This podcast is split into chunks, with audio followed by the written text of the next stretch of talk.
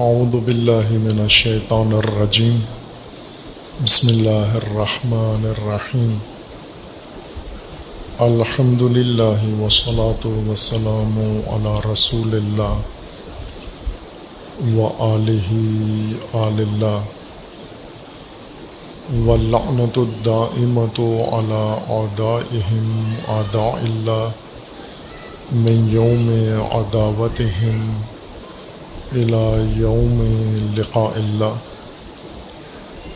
اما بعد، فقال الامام حسین بن علی علیہ السلام، نعم یا اخا بنی اسد ہم امامان امام و ہدن دعا الى ہدا و امام و ضلالت دعا الى دلالہ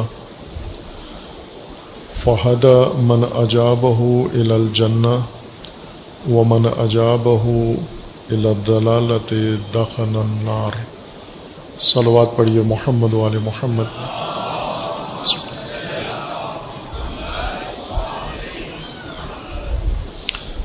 اللہ تبارک و تعالی تمام مومنین کو اپنے حفظ و امان میں محفوظ فرمائی۔ تمام مومنین کی حفظ و سلامتی کے لیے صلوات پڑھیے محمد وال محمد۔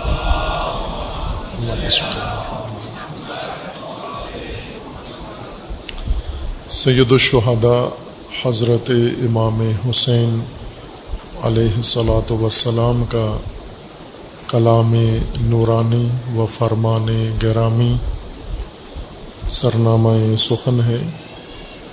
یہ فرمان آپ نے قیام مقدس کربلا کے اسنا میں منزل وادی عقیق اور وادی عقیق کے اندر مقام ذات و عرق میں بیان فرمایا۔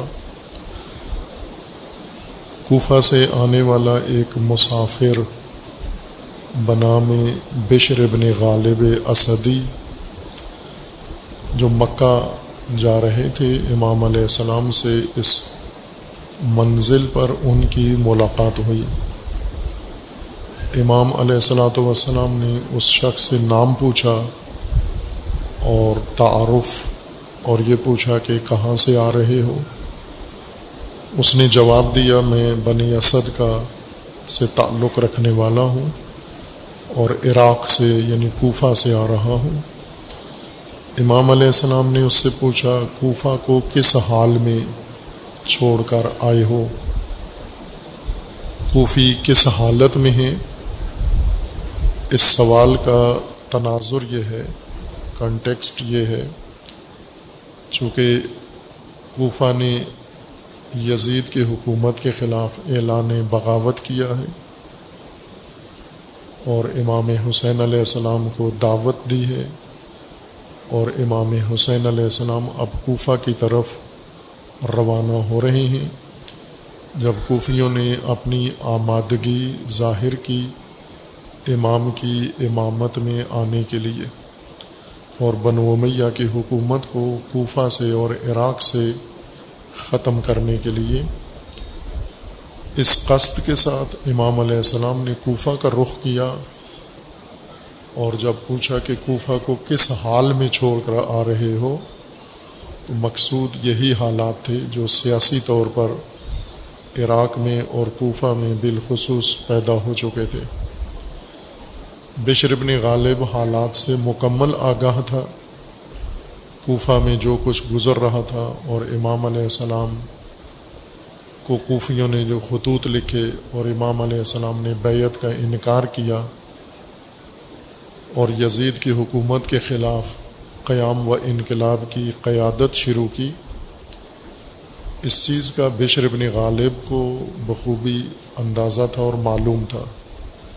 اسی تناظر میں اس نے جواب دیا کہ کوفہ والے دل سے آپ کے ساتھ ہیں، ان کے دل آپ کے ساتھ ہیں، لیکن ان کی تلواریں بنو میاں کے ساتھ ہیں۔ آپ کے خلاف ہیں، آپ کے مخالف ہیں۔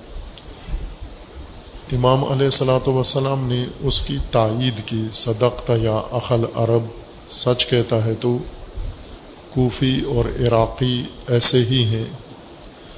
دل ان کے کہیں اور ہوتے ہیں اور تلواریں کہیں اور ہوتی ہیں۔ پھر اس کے بعد امام علیہ السلام سے اس شخص نے سوال پوچھا، اخبرنی یبن بنت رسول اللہ صلی اللہ علیہ و وسلم اے فرزند دختر رسول خدا، آپ فرمائیے، اخبرنی ان قول اللہ تعالی، اللہ تبارک و تعالیٰ کے اس فرمان اور آیت کے بارے میں مجھے بیان فرمائیں، آگاہی دیں، خبر دیں۔ یوم ند کل عناسن بے امام سورہ اسرا آیا اکہتر میں اللہ کا فرمان ہے، یوم ند کل عناسن بے امام قیامت کے روز ہم ہر گروہ کو، لوگوں کے ہر گروہ کو اس کے امام کے ساتھ اٹھائیں گے۔ امام علیہ السلام نے یہ سوال سنا اور اس کا جواب دیا۔ فقال الحسین علیہ السلام، نعم یا اخا بنی اسد۔ ہاں اے بھائی اسدی، ہم امامہ نے اللہ قیامت میں جن لوگوں کے ساتھ جنہیں آئمہ کے ساتھ لوگوں کو اٹھائے گا، یہ دو طرح کے امام ہیں۔ امام و ہدا، ایک ہدایت کا امام ہوگا جس کے ساتھ لوگوں کو اٹھایا جائے گا۔ دعا الا ہدا، جو لوگوں کو دنیا میں ہدایت کی دعوت دیتا رہا ہے، ہدایت کی طرف بلاتا رہا ہے۔ ایک وہ امام ہوگا اور لوگوں کو اس کے ساتھ اٹھایا جائے گا۔ و امام و دلالتن دعا الا دلالتن اور دوسرا امام و پیشوا گمراہی و ضلالت کا ہوگا، جو دنیا میں لوگوں کو گمراہی و ضلالت کی طرف بلاتا رہا ہے۔ جنہوں نے امام ہدایت کی دعا و دعوت پر لبیک کہا ہے، انہیں اللہ تبارک و تعالیٰ اس امام کے ساتھ مشہور فرمائے گا اور جنت میں داخل کر دے گا۔ اور جو ضلالت و گمراہی کے امام کے ساتھ زندگی گزارتے رہے ہیں اور اس کی دعوت و پکار پر لبیک کہتے رہے ہیں، انہیں اللہ اسی امام کے ساتھ جہنم میں داخل کر دے گا۔ اس موقع پر قیام مقدس کربلا میں سید الشہداء علیہ السلاۃ وسلام سے اس شخص نے، بشر ابن غالب نے اہم ترین موضوع پر سوال کیا امامت کے بارے میں۔ اور خصوصاً اس کے متعلق کہ اللہ آخرت میں، قیامت میں بھی لوگوں کو امام و پیشوا کے ساتھ ہی اٹھائے گا۔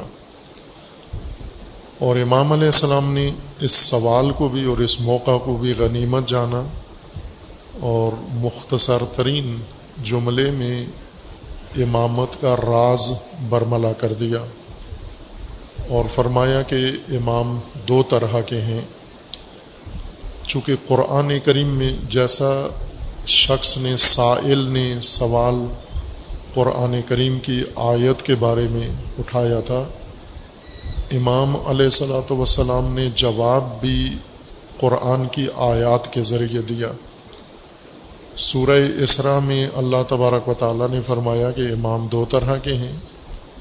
امام جس کے ساتھ لوگوں کو اٹھایا جائے گا اور قرآن کی دیگر صورتوں میں اور آیات میں جنہیں پڑھا ہے آپ کے سامنے، سورہ انبیاء میں اللہ تبارک و تعالیٰ نے فرمایا، امام ہدایت کے ہیں، اور سورہ قصص میں فرمایا، امام ضلالت و گمراہی کے بھی ہیں۔ یہ دونوں امام ہیں اور لوگوں کو زندگی میں رہنمائی کرتے ہیں، پیشوائی کرتے ہیں، ایک ہدایت کی طرف اور ایک ضلالت کی طرف۔ آئمہ ضلالت کے ساتھ، گمراہی کے پیشواؤں کے ساتھ، جہنمی آئمہ کے ساتھ۔ کس طرح لوگ جنت، جہنم میں شمار ہوں گے معشور ہوں گے؟ چند آیات قرآن کریم کی نمونہ کے طور پر آپ کے سامنے پیش کی ہیں کہ جس جس نے جس قوم کو، جس طبقے کو، جس نسل کو گمراہ کیا ہے، اسی کے ساتھ اسے اٹھایا جائے گا۔ مستضعفین عوام پبلک جن لیڈروں کے ساتھ زندگی گزارتے رہے ہیں، انہی کے ساتھ اٹھائے جائیں گے۔ یہ قانون ہے اللہ تبارک و تعالیٰ کا، اور اللہ نے اپنے قوانین کے بارے میں یہ فرمایا ہے کہ میرے قوانین تبدیل نہیں ہوتے، ان میں تغیر و تبدل نہیں آتا۔ چونکہ اللہ کا قانون ہے، اللہ خود اپنا قانون نہیں بدلتا۔ تبدیل اس قانون کو کرنا پڑتا ہے جو غلطی سے بن جائے۔ اور بعد میں پتہ چلے کہ یہ غلط بن گیا ہے، صحیح قانون نہیں تھا۔ اللہ کا کوئی قانون غلط نہیں ہو سکتا، چونکہ اللہ کی علم و حکمت کے مطابق اللہ کے قانون ہیں۔ اور اللہ کا قانون اللہ کے علاوہ بھی کوئی باطل نہیں کر سکتا۔ چونکہ اللہ کے علاوہ کوئی اور ایسی طاقت نہیں ہے۔ مافوق اللہ کے جو اللہ کے قوانین کو تبدیل کر سکے اور بدل سکے۔ اس لیے قوانین الہی لا یتبدل ہیں۔ بنی اسرائیل کے علماء حبر اور نصارہ مسیحی علماء اپنے عوام کو یہ تأثر دیتے تھے۔ کہ ہم اللہ کے قوانین بدل سکتے ہیں، وہ بدلوا سکتے ہیں۔ قرآن نے ان کی یہ غلط منطق پیش کی ہے کہ ان کو یہ گمان تھا، یا توہم تھا، یا عقیدہ تھا ان کا۔ بلکہ عقیدہ بھی نہیں، ان کا کاروبار تھا، یہ بزنس تھا ان کا۔ عوام کو گمراہ کرتے تھے، ورغلاتے تھے، اور عوام کو ہر جرم کی اجازت دیتے تھے، چھٹی دیتے تھے۔ اور پھر اس کے بعد خود ذمہ لے لیتے تھے کہ ہم تمہاری بخشش کے اور تمہاری نجات کے اور تمہاری آزادی کے ہم ذمہ دار ہیں۔ صرف ہمیں گناہ کے بعد بخشش کے لیے معاوضہ دینا ہوگا تمہیں، فیس دینی ہوگی۔ اور اقرار کرنا ہوگا ہمارے سامنے آ کر کہ کیا کیا ہے۔ تمہارے جرم کے مطابق ہم پیسہ رکھیں گے کہ کیا کیا ہے۔ جھوٹ بولا ہے تو اتنے، اتنا پیسہ چوری کی ہے تو اتنا پیسہ، شراب پی ہے تو اتنا پیسہ، کوئی اور خیانت کی ہے تو اتنا پیسہ، زنا کیا ہے تو اتنا پیسہ، قتل کیا ہے تو اتنا پیسہ۔ یہ سب کچھ ہمیں دو گے، ہم تمہاری سزا اللہ کے ہاں معاف کرا دیں گے۔ یہ ان کا بزنس تھا، کاروبار تھا۔ اور چونکہ مفید کاروبار ہے، جس میں انویسٹمنٹ نہیں ہے، سرمایہ نہیں لگانا پڑتا، یک طرفہ کاروبار ہے۔ مذہبی دندے جتنے بھی ہیں، مذہبی کاروبار انویسٹمنٹ کے بغیر ہیں، اس لیے بہت کامیاب ہیں۔ باقی تمام کاروبار، ان میں پہلے انسان اپنا کوئی سرمایہ لگاتا ہے، پھر اس سرمایہ سے اوپر محنت کرتا ہے۔ یعنی دو چیزیں، جب کوئی بھی کاروباری تاجر انسان لگاتا ہے تو اس کو منافع حاصل ہوتا ہے۔ ایک پیسہ لگاتا ہے، دوسرا اس پیسے کے ساتھ اپنی محنت بھی شامل کرتا ہے۔ لیکن مذہبی دھندا، مذہبی کاروبار میں دونوں چیزیں نہیں چاہیے۔ نہ پیسہ لگانا پڑتا ہے، نہ محنت کرنا پڑتی ہے۔ صرف بے شعور لوگوں کی بے شعوری پر بھروسہ کرنا پڑتا ہے اور بے شعور لوگوں کی بے شعوری سے فائدہ اٹھایا جاتا ہے۔ ان کی صفحات، ان کی لا علمی، ان کی نادانی سے استفادہ کرتا ہے۔ صرف یہ ایک مکر سیکھ لے، انسان طریقہ سیکھ لے، ڈھنگ سیکھ لے اب اس پہ دھیان دیں، غور کریں آپ کہ منافع حد سے زیادہ ہوتا ہے مذہبی کاروبار کا، تجارت کا۔ پیسہ بھی نہیں لگتا، محنت بھی نہیں لگتی، صرف بے وقوفوں سے فائدہ اٹھانے کا، ان کو بے وقوف بنانے کا طریقہ آنا چاہیے۔ بس اتنا سا زور لگتا ہے۔ وہ بنی اسرائیل کے علماء یہ کام کرتے تھے، انہیں یہ بتاتے تھے کہ آپ جرم کرو، آپ گناہ کرو، آپ غلط کام کرو۔ اور ہم آپ کو نجات دلوائیں گے۔ قرآن کریم نے ان کا یہ نظریہ، یہ عقیدہ لکھا لکھا ہے۔ بنی اسرائیل کو یہ بتایا گیا تھا، ان کے حبر و راہب نے کہ لن تمسن النار، ہم جہنم میں نہیں جائیں گے، بالکل نہیں جائیں گے۔ اگر ہم گئے بھی اللہ ایام معدودات، اگر گئے بھی تو چند دن کے لیے جائیں گے۔ فوراً ہمارے رہنما آ کے ہمیں نکال کے جہنم سے لے جائیں گے۔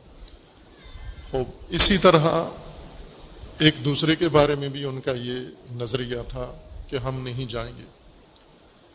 خوب، یہ کام جو پیشوا ہیں ضلالت کے، گمراہی کے، ان کا یہ کاروبار ہے، دھندا ہے، بزنس ہے یہ کہ لوگوں کو ورغلا کے اللہ کے دین سے دور کر کے ان کو جھانسا دیتے ہیں۔ جیسا بنو امیہ نے یہ کام کیا۔ اور لوگوں کو مطمئن کر دیتے ہیں کہ آپ دین خدا کے خلاف چلیں۔ اللہ کا قانون ہے اور لا یتبدل ہے۔ اگر کوئی بھی، کوئی مسلمان مولوی مفتی اپنی گفتگو میں، اپنے فتویٰ میں یہ تأثر دیتا ہے آپ کو کہ آپ اللہ کے قوانین توڑیں اور پھر اس کے بعد یعنی آپ زندگی، قانون یہ ہے اللہ کا جس امام، جس پیشوا کے ساتھ زندگی گزارو گے، قیامت میں اللہ اسی کے ساتھ اٹھائے گا تمہیں۔ یہ اللہ کا قانون ہے۔ امام حسین علیہ السلام اسی کی تشریح کر رہے ہیں، تفسیر کر رہے ہیں۔ عملاً بھی اور قولاً بھی۔ اگر کوئی مفتی، مولوی یہ تأثر دیتا ہے آپ کو، کوئی خطیب ذاکر یہ تأثر دیتا ہے آپ کو کہ آپ زندگی میں آزاد ہیں کسی بھی تاغوت کے ساتھ زندگی گزاریں، کسی بھی گمراہی کے پیشوا کے ساتھ زندگی گزاریں، کسی مذہبی، سماجی، سیاسی پیشوا کے ساتھ زندگی گزاریں، آخرت میں آپ اہل البیت کے ساتھ اٹھائے جائیں گے۔ یہ اللہ کے قانون کے خلاف ہے۔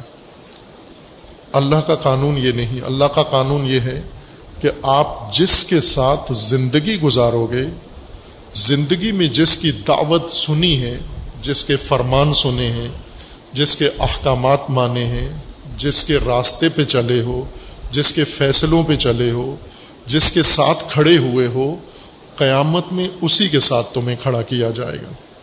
دل بے شک جس کے ساتھ ہوں تمہارے، دل نہیں دیکھے جائیں گے، تمہارا عملی زندگی کا رویہ دیکھا جائے گا۔ یہ اللہ تبارک و تعالیٰ کا قانون ہے۔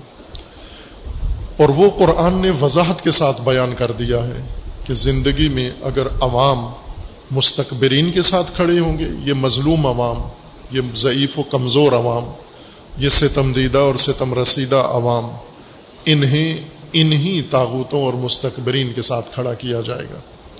اور اگر آپ زندگی میں آئمہ حق کے ساتھ، آئمہ ہدایت کے ساتھ زندگی گزاری ہے، ان کے ساتھ کھڑے رہے ہو، ان کے راہ پر چلے ہو ان کی بود و باش اختیار کی ہے اور انہی کے حامی رہے ہو اور ان کے دشمنوں کے ساتھ کبھی بھی نہیں ملے، اللہ تبارک و تعالیٰ آپ کو قیامت میں انہی کے ساتھ اٹھائے گا میشر میں انہی کے ساتھ اٹھائے گا۔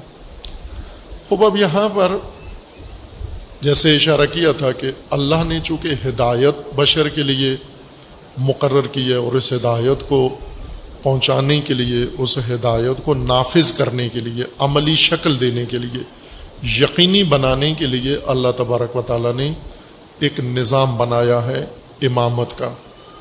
نبوت کا نظام بنایا ہے ہدایت دریافت کرنے کے لیے۔ یہ بنیادی آپ کی اصطلاحات ہیں، آپ کے دین کی، آپ کے قرآن کی، آپ کے مسلک و مذہب کی، یہ حل ہونی چاہیے، پتہ ہونا چاہیے ہمیں۔ نبوت کا نظام بنایا، ہدایت منبع سے اللہ سے دریافت کرنے کے لیے، لینے کے لیے، اور رسالت کا منصب بنایا، نظام بنایا، ہدایت کو لوگوں تک پہنچانے کے لیے، تبلیغ کرنے کے لیے، اور امامت کا منصب بنایا، نظام بنایا، ہدایت کو نافذ کرنے کے لیے، عملی شکل دینے کے لیے اسے نظام کی صورت میں، سسٹم کی صورت میں، قانون کی صورت میں لوگوں کی زندگیوں پر لاگو کرنے کے لیے امامت کا نظام اللہ تبارک و تعالیٰ نے مقرر فرمایا ہے۔ چونکہ ہدایت ضروری ہے وہ واجب ہے لوگوں کے لیے، اس لیے ہدایت کی ضروریات میں سے ہے نبوت، رسالت اور امامت۔ جب تک ہدایت دریافت ہونا ضروری ہے، ہدایت کی دریافت کا عمل جاری ہے، نبوت رہے گی۔ یہ نہیں ہو سکتا کہ ہدایت کی دریافت کا کام کچھ ہوا ہے اور کچھ نہیں ہوا اور نبوت کا سلسلہ ختم کر دیا جائے۔ یہ نہیں ہوگا اور نہ کیا ہے اللہ تبارک و تعالیٰ نے۔ مکمل نظام ہدایت جو اللہ تبارک و تعالیٰ نے مقرر فرمایا ہے، یہ دریافت ہو جائے بشر کے ذریعے، زمین کے اوپر آ جائے دریافت ہو کر۔ یہ نبوت کا فریضہ ہے جو انجام پا گیا۔ اور اللہ تبارک و تعالیٰ نے فرما دیا، الیوم اکمل تو لکم دین اور دوسرا کام رسالت تھا یعنی جو دریافت کیا ہے، یہ ابلاغ بھی کرنا ہے، پہنچانا بھی ہے۔ اس کو پیش بھی کرنا ہے آگے لوگوں تک، معاشرے تک، نسلوں تک۔ وہ کام بھی انجام پا گیا ہے۔ علیوم اکمل تو لکم دین و اتمم تو علیکم نعمتی و رضی تو لکم الاسلام دینا۔ ہم نے اسلام دین تمہارے لیے مکمل کر لیا ہے، پکا کر دیا ہے۔ اب اس کے بعد کوئی ضرورت نہیں ہوگی۔ چونکہ دریافت نہیں، اترنا نہیں ہے۔ دریافت کرنے کی ضرورت ہی نہیں ہے۔ بس اس لیے دریافت کرنے والے کی بھی اب مزید آگے اس کے بعد کوئی اور ضرورت نہیں ہے۔ لیکن یہ کہیں بھی اللہ نے نہیں فرمایا کہ لاگو بھی ہو چکا ہے، اب لاگو کرنے کی ضرورت نہیں ہے۔ ہدایت کو نافذ کرنا ہے، ہدایت کو لاگو کرنا ہے۔ میں اس کی مثال دوں، جیسے آپ سنتے رہتے ہیں کہ انیس سو تہتر میں پاکستان کا آئین بنا۔ انیس سو تہتر تک پاکستان بغیر آئین کے چلتا رہا۔ تھا، ایک آئین بنایا ہوا تھا، لیکن اس کو آئین کی مکمل شکل نہیں تھی۔ انیس سو باون میں ایک مسودہ انہوں نے بنایا تھا اور پھر انیس سو تہتر تک اس کے مطابق اور اس میں رد و بدل کرتے رہے۔ باقاعدہ آئین، رسمی آئین انیس سو تہتر میں بنایا گیا۔ اور قانون ساز اسمبلی نے بنایا۔ وہ اسمبلی آج نہیں ہے، چونکہ انہوں کا کام تھا قانون بنانا کو بنا دیا۔ اب ختم ہو گیا۔ اب اس اسمبلی کی ضرورت نہیں ہے جو قانون بنائے، آئین بنائے۔ آئین ساز اسمبلی اب نہیں ہے۔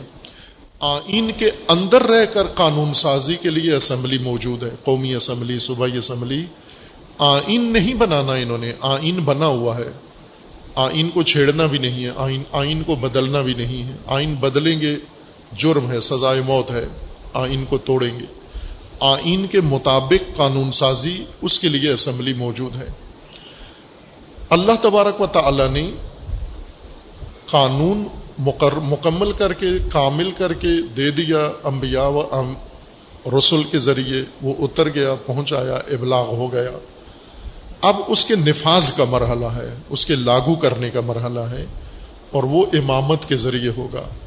انبیاء کے زمانے میں بھی اس کے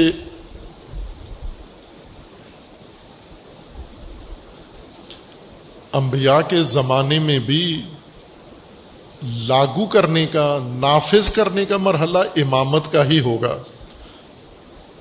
حضرت نوح علیہ السلام اللہ سے قانون دریافت کرتے ہیں، نبی ہیں۔ حضرت نو قانون دریافت کر کے لوگوں کو پہنچاتے ہیں، رسول ہیں۔ اور دریافت شدہ قانون، تبلیغ شدہ قانون جب نافذ کرنے آتے ہیں، امام ہیں۔ حضرت ابراہیم جب اللہ سے قانون لیتے ہیں، نبی ہیں۔ جب یہ قانون پہنچاتے ہیں، رسول ہیں اور جب یہ قانون لوگوں پر لاگو کرتے ہیں، نافذ کرتے ہیں، یہ امام ہیں۔ اسی طرح حضرت موسا اور حضرت مسیح علیہم السلام جمیعہ یہ سب کے سب نبی ہیں، رسول ہیں و امام ہیں۔ اور سب سے برتر افضل الانبیاء و رسول ولامہ امام العمہ رسول اللہ صلی اللہ علیہ و علیہ وسلم ہیں۔ کہ انہوں نے امامت کی نافذ بھی کیا، حکومت قائم کی، نظام بنایا، لاگو بھی کیا اس ہدایت کے نظام کو۔ اور امامت نبوت اور رسالت کی طرح نہیں ہے کہ مقصد اس کا پورا ہو چکا ہے۔ امامت کا مقصد کب پورا ہوگا؟ قیامت والے دن۔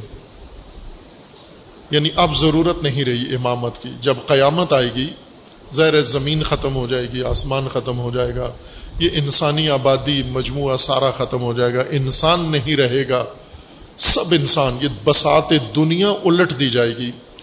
اب امامت کی بھی ضرورت زمین پہ نہیں ہے، چونکہ زمین ہی نہیں ہے۔ اس جمعیت کو نہیں ہے، چونکہ جمعیت ہی نہیں ہے۔ سارے اگلے جہان میں منتقل ہو چکے ہیں۔ تو اس جہان کے آئمہ بھی اگلے جہان میں چلے جائیں گے، جو بھی تھے اس طرف چلے جائیں گے۔ اس سے پہلے پہلے امامت کی ضرورت رہے گی۔ امامت کا مقصد ہم پہلے جان لیں، امامت کا مقصد کیا ہے۔ چونکہ مقصد تعین کرتا ہے ضرورت کو۔ ضرورتیں مقصد کے لیے ہوتی ہیں، وسائل مقصد کے لیے ہوتے ہیں، اسباب مقصد کے حصول کے لیے ہوتے ہیں۔ جب مقاصد مد نظر ہوں تو ہمیں اتنا انتظام و اہتمام کرنا ہوتا ہے۔ جتنا مقصد ہے۔ اگر مقصد چھوٹا ہے، انتظام بڑا کر دیں، تو یہ نامعقول سی بات لگتی ہے کہ مقصد چھوٹا سا تھا، انتظام اتنا بڑا کر دیا ہے۔ اگر مقصد بڑا ہو اور اہتمام تھوڑا ہو، یہ بھی نامعقول لگتا ہے۔ حکمت کے خلاف ہے، حماقت ہے کہ مقصد اتنا بڑا تھا اور اہتمام، انتظام اس مقصد کے حصول کا وہ تھوڑا سا اور چھوٹا سا کیا ہے۔ جیسے آپ اگر دس آدمیوں کو کھانے پہ بلائیں اور ہزار آدمی کا کھانا بنا دیں، یہ حماقت ہے، اسراف ہے یہ۔ اور اگر آپ ہزار آدمی کھانے پہ بلائیں اور دس آدمیوں کا کھانا پکائیں، یہ حماقت ہے، یہ نادانی ہے۔ آپ نے اگر ہزار آدمی بلائے ہیں تو ہزار کا انتظام کریں۔ اگر دس آدمی بلائے ہیں تو دس کا انتظام کریں۔ سو آدمی بلائیں تو سو کا انتظام کریں۔ اس کو حکمت کہتے ہیں۔ اور حکمت کے خلاف اگر چلا جائے کوئی تو اس کو حماقت کہتے ہیں۔ اللہ تبارک و تعالیٰ نے انسانیت کو خلق کیا۔ اتنی انسانیت اتنے نفوس۔ جب سے بشر آدم اد ابو البشر علیہ السلام جب سے زمین پر آئے ہیں، آج تک بلا وقفہ یہ نسل انسانی جاری ہے۔ اربوں کھربوں انسان پیدا ہو کے زمین سے اپنی عمر گزار چکے ہیں۔ اور ابھی موجودہ جمعیت ہے اور اس کے بعد آتے رہیں گے۔ معلوم نہیں وہ قیامت کا لمحہ کب آتا ہے اور کہاں کہاں کتنے عرصے بعد آتا ہے۔ ممکن ہے کھربوں انسان، بلین انسان اور زمین پر پیدا ہوں۔ جب تک انسان زمین پر ہے، ہدایت اس کی ضرورت ہے۔ اور جتنی وسعت کے ساتھ، جس ڈائمنشن کے ساتھ ہدایت کی ضرورت ہے اسی وسعت اور اسی حدود کے ساتھ، اسی طول و عرض کے ساتھ ہدایت کے اہتمام اور انتظام کی بھی ضرورت ہے۔ اللہ تبارک و تعالیٰ نے، مثلا ہم موجودہ نسل کو ڈسکس کریں، زیادہ نتیجہ اس کے اندر ہے کہ ہم اپنی بات کریں۔ جو نسلیں گزر گئی ہیں، جو اندازے ہیں، تاریخ دقیق تو نہیں ہے کسی جگہ، نہ آسمانی کتابوں میں ہے، نہ سائنس نے۔ فکس تاریخ ہمیں نہیں دی کہ حضرت آدم کو پیدا ہوئے اور آج تک کتنا عرصہ گزرا ہے۔ لیکن جو مطالعات، زمین شناسی کے مطالعات، انسان شناسی کے مطالعات اور باقی علوم سے مدد لے کر جو اندازے لگائے گئے ہیں، اس کے مطابق موجودہ انسانی نسل کی عمر چھ ہزار سے دس ہزار سال تک گنی شمار کی جاتی ہے۔ یعنی چھ ہزار اور دس ہزار سال کے درمیان ہے یہ نسل انسانی۔ البتہ جو زمین سے آثار انسان کے ملتے ہیں، وہ کروڑوں سال پرانے بھی ملتے ہیں اور اس میں کوئی آپس میں تضاد نہیں ہے۔ چونکہ موجودہ آدم، یہ نسل جو حضرت آدم کی، اس آدم کی اولاد ہیں۔ پہلے والے جو آثار ہیں، وہ یقیناً اس آدم کی اولاد نہیں ہیں۔ وہ اگر تھے بھی زمین پہ، وہ کسی اور آدم کی اولاد ہے جیسا امیر المومنین علیہ السلاۃ وسلام سے منسوب ایک کلام ہے اور کسی شخص نے امیر المومنین سے پوچھا کہ آدم علیہ السلام کے بارے میں تو امیر المومنین نے فرمایا، کون سے آدم؟ کس آدم کی بات کر رہے ہو؟ تو اس نے کہا کہ آدم ایک سے زیادہ ہیں۔ تو امیر المومنین نے فرمایا ہاں آدم ایک سے زیادہ ہیں۔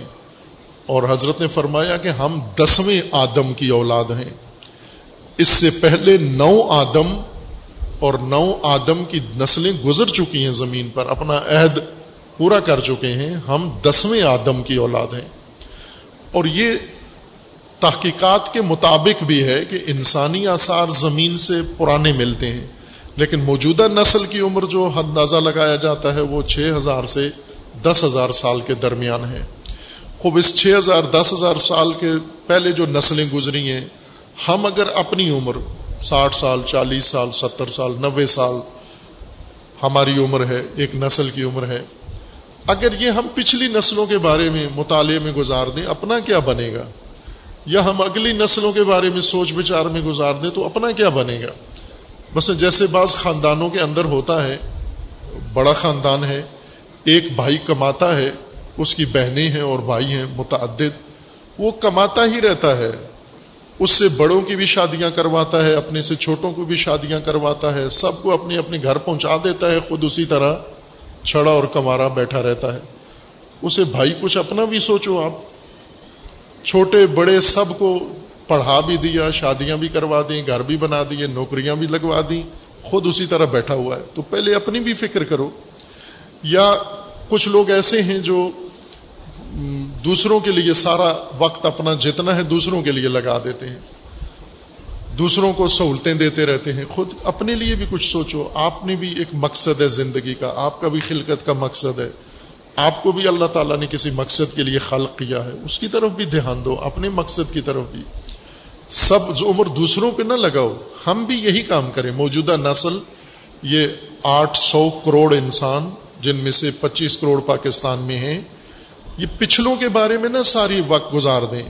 اپنے بارے میں کچھ سوچیں کہ ہم بھی عنقریب پچھلے بننے والے ہیں۔ یعنی تھوڑے عرصے بعد ہم ان مرحومین میں سے ہوں گے، میت ہوں گے اور ہماری جگہ نئی نسل اس زمین پر، ان کھنڈرات کے اوپر نئی نسل بیٹھی ہوگی۔ خوب ہم اپنی فکر کریں۔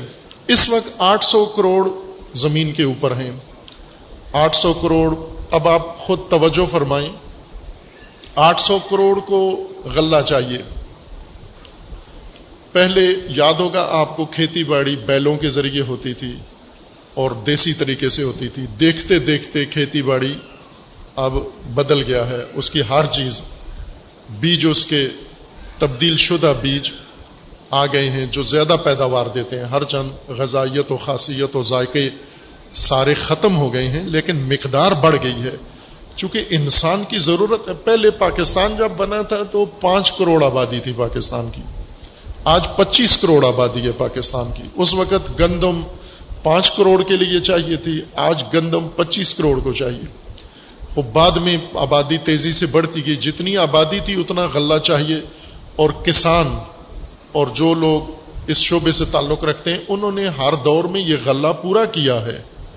آج پچیس کروڑ کا غلہ پورا کیا جا رہا ہے۔ چائنا مدد کو آیا ہے اور اس نے آ کر آپ کو بہت ساری غذائی آپ کی قلت کو پورا کر رہا ہے۔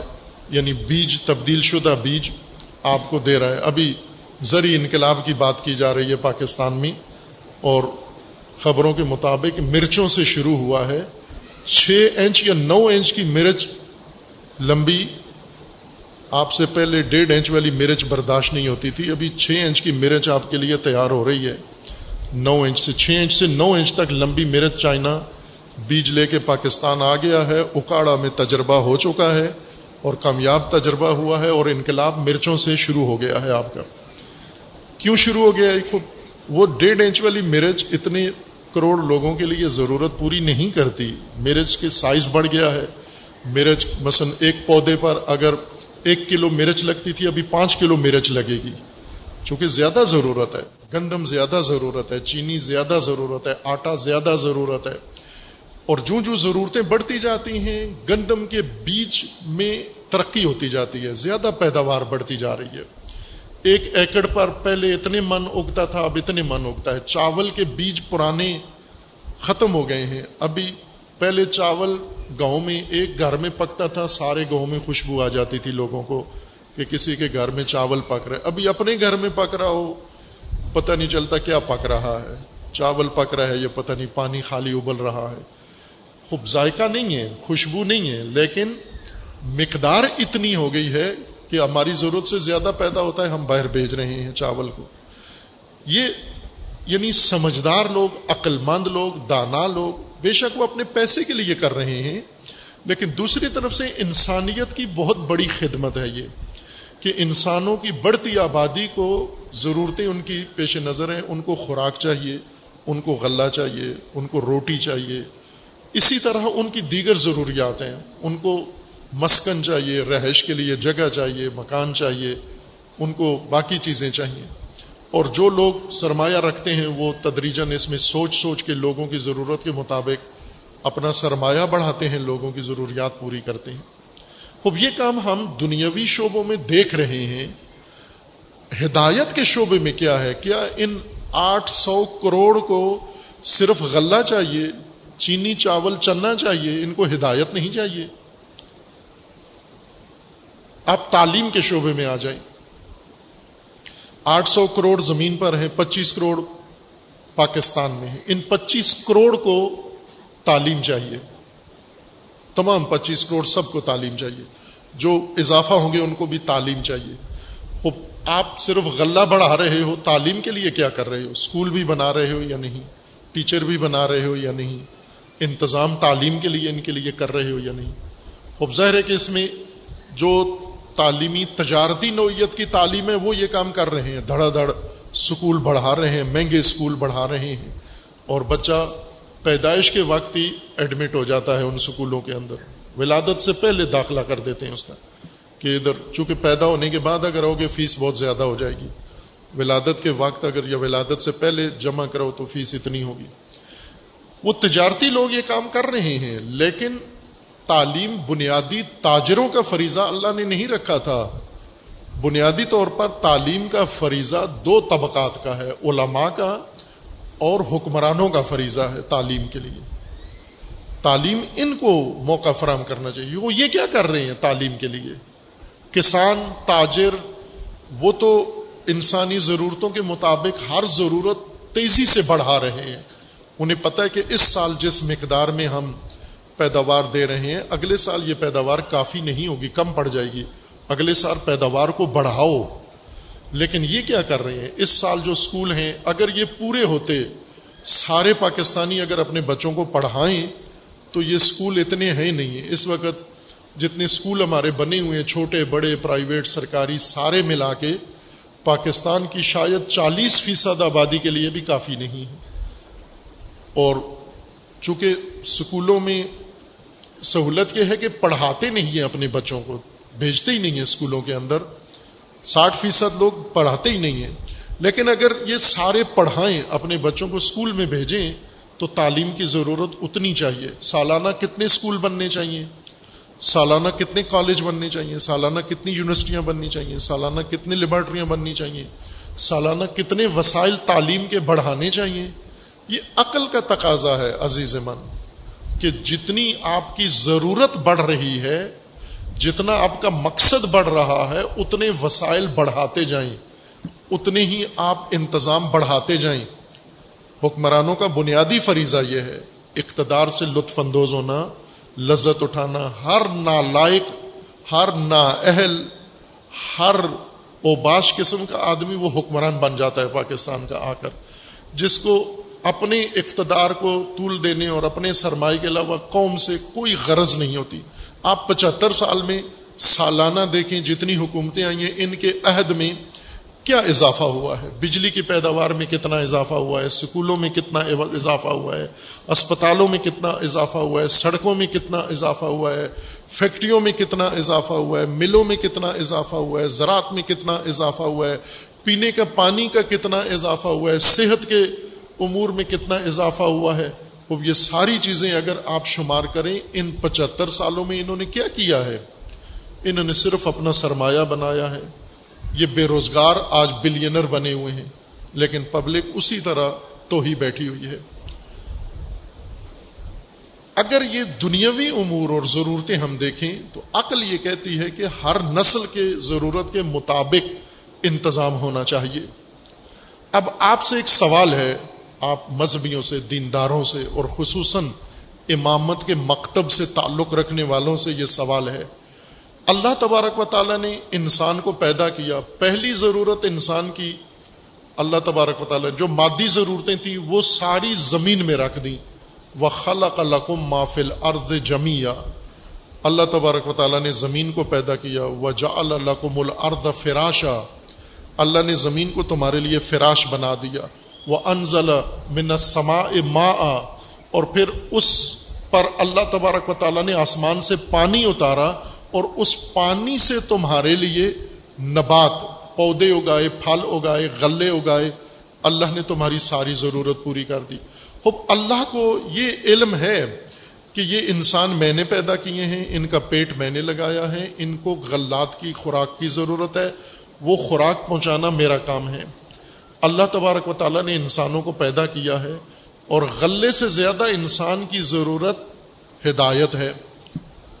ہدایت بنیادی ضرورت ہے۔ چونکہ غلہ زندگی کا وسیلہ ہے اور زندگی کا مقصد ہدایت ہے۔ ہدایت کے لیے اللہ تبارک و تعالیٰ نے کیا اہتمام کیا کیا نظام بنایا ہے؟ تمام انسانوں کی ہدایت کا، فرد فرد، ہر بشر کی ہدایت کا کیا اہتمام کیا ہے؟ وہ اللہ تبارک و تعالیٰ کا فرمان آسمانی کتابیں اتاری ہیں۔ نبی مبعوث کیے ہیں، رسول بھیجے ہیں، آئمہ منسوب کیے ہیں، امامت کا نظام بنایا ہے، علماء کو معمور کیا ہے، یہ ہدایت کا میں نے تمہارے لیے انتظام کیا ہے۔ ضرورت کتنی ہے اور انتظام کتنا کیا ہے آپ نے؟ ضرورت کتنی ہے اور انتظام کتنا کیا کل آپ کو اشارہ کیا تھا، ایک آپ ہی کا علم جو آج کل آپ پڑھتے ہیں اور نام پوچھا تھا آپ نے نام بتایا اس علم کا، چونکہ انگلش نام ہے مجھے انگلش نہیں آتی، آپ سے پوچھا تھا، دوبارہ دہرائیں اس علم کے نام کو تاکہ میں تمام سامعین کو بتاؤں۔ شماریات جس کو کہتے ہیں، آداد و شمار اسٹیٹسٹکس اسٹیٹسٹکس شماریات۔ یہ علم ہے اسٹیٹسٹکس شماریات اس کو کہتے ہیں علم العداد، اور آج اس کی سب سے زیادہ اہمیت واضح ہوئی ہے۔ آج کی دنیا میں کامیاب اقتصاد وہ ہے جس کے پاس یہ سائنس ہے۔ یہ ریاضیات کا ایک اہم شعبہ ہے۔ ریاضیات کی ایک اہم شاخ یہ ہے۔ ایک جومیٹری ہے جس نے یہ انجینئرنگ کے شاہکار ہمیں بنا کے دیے ہیں۔ اور ایک یہ شعبہ ہے جس نے دنیا کی تمام اقتصادی اور ترقی جتنا بھی ہے وہ سب اس کے رہین منت ہے۔ اسی علم کے شماریات جس کو آپ کہتے ہیں اسٹیٹسٹک کے رہین منت ہے۔ اس علم کا کام کیا ہے؟ اس علم کا کام ہے آداد و شمار یعنی گنتی، مقادیر، ہر چیز کی جو انسان کی زندگی سے یا آپ کے متعلقہ شعبے سے جس کا تعلق ہے، جس کو آج کی زبان میں آج کی الیکٹرانک زبان میں، آج کی ڈیجیٹل زبان میں آپ جس کو ڈیٹا کہتے ہیں ڈیٹا کلیکشن یعنی جو آپ کی معلومات ہیں، جو حقائق ہیں، جو فیکٹس ہیں، جو واقعات ہیں، ان واقعات کو شمار کرنا، ان واقعات کا، کی معلومات جمع کرنا اعداد و شمار کے ساتھ ساتھ کہ کتنی واقعات ہیں۔ مثلا پاکستان، جس کا ایک حصہ مردم شماری ہے، یہ اسی کا ایک حصہ ہے، اسی علم کا۔ مردم شماری کتنے نفوس اس وقت پاکستان میں ہیں۔ خوب شمار نہیں کر سکے، یہ ابھی انہوں نے ایک ڈرامہ رچایا مردم شماری کا، لیکن نہیں کر سکے۔ اور کرنا بھی نہیں چاہتے، ڈرتے ہیں۔ انہیں خود خطرہ ہے کہ پتہ نہیں ان کے راز برملا ہو جائیں گے، کچھ مسائل کھڑے ہو جائیں گے، سیاسی وجوہات ہیں۔ مردم شماری نہیں کرنا چاہتے۔ ویسے ایک فارمیلٹی پوری کی ہے۔ الیکشن ہونا ہے ووٹیں کتنی ہوں مردم شماری کے مطابق۔ مردم شماری ووٹوں کے لیے نہیں ہوتی، یہ ذہن میں رکھیں۔ ساری دنیا میں مردم شماری ہوتی ہے۔ جانور شماری، حشرہ شماری، پرندہ شماری بھیڑ شماری، بکری شماری، کتا شماری، بلی شماری۔ یہ دنیا میں، تمام دنیا میں جو موجود ہے، اس کی شماریات ہیں۔ کہ اس ملک میں کتنے مقدار میں کتنی چیزیں ہیں، کتنی جھیلیں ہیں، کتنے دریا ہیں، کتنے جوہر ہیں، کتنے درخت ہیں، کتنے پودے ہیں، کتنے باغات ہیں، کتنی زرعی زمین ہے کتنی بنجر زمین ہے کتنی نہریں ہیں، کتنے کنویں ہیں، کتنے چشمے ہیں۔ اب یہ ساری چیز معلوم ہونا چاہیے آپ کو۔ اور ہر ملک کی ضرورت ہے، چونکہ اس کے مطابق ہی پلاننگ ہوتی ہے۔ جو بھی پلاننگ آپ نے کرنی ہے، منصوبہ بنانا ہے ملکی ترقی کا منصوبہ بنانا ہے، اس کے لیے یہ شماریات ابتدائی درجہ رکھتی ہیں یہ شماریات ہوں گی تو آگے پلاننگ شروع ہوگی۔ اور یہ شماریات وہ رکھتے ہیں، اس کے لیے باقاعدہ محکمہ ہے۔ پاکستان میں بھی ہے یہ محکمہ، جس کے پاس کوئی شماریات نہیں ہے۔ لیکن اگر آپ کسی مغربی سفارت خانے میں جا کر دیکھیں، اس کے پاس ساری پاکستان کی شماریات ہیں۔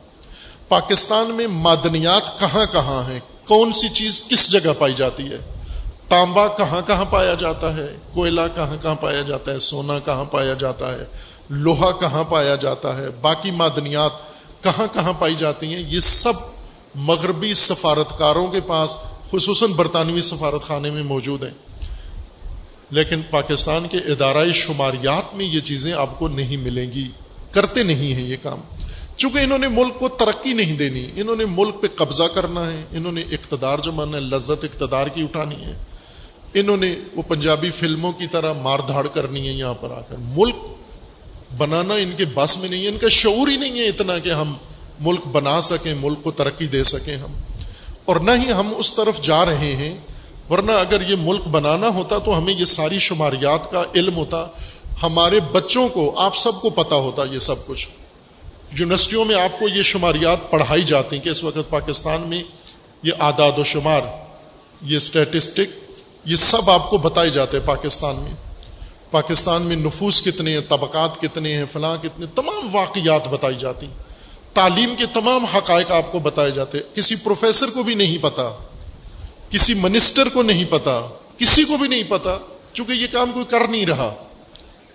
لیکن اللہ تبارک و تعالیٰ نے اپنے نظام میں یہ کام کیا ہوا ہے کہ جتنی ضرورت ہے اتنا غلہ پیدا ہو، جتنے نفوس ہیں اتنی ضرورتیں پیدا ہوں۔ خوب باقی میں تو اللہ تبارک و تعالیٰ نے سب فراہم کر دیا اور انسانوں نے پہچان بھی لیا۔ اللہ نے زمین میں غلہ رکھا، انسانوں نے زمین کی خاصیت پڑھ لی، سمجھ لی، اتنا غلہ اگا لیا اور مزید اگاتے جا رہے ہیں۔ اللہ نے زمین میں معدنیات رکھی اب زمین میں جتنی ضرورت پیٹرولیم کی ہے، اس سے زیادہ پیٹرولیم نکل رہا ہے۔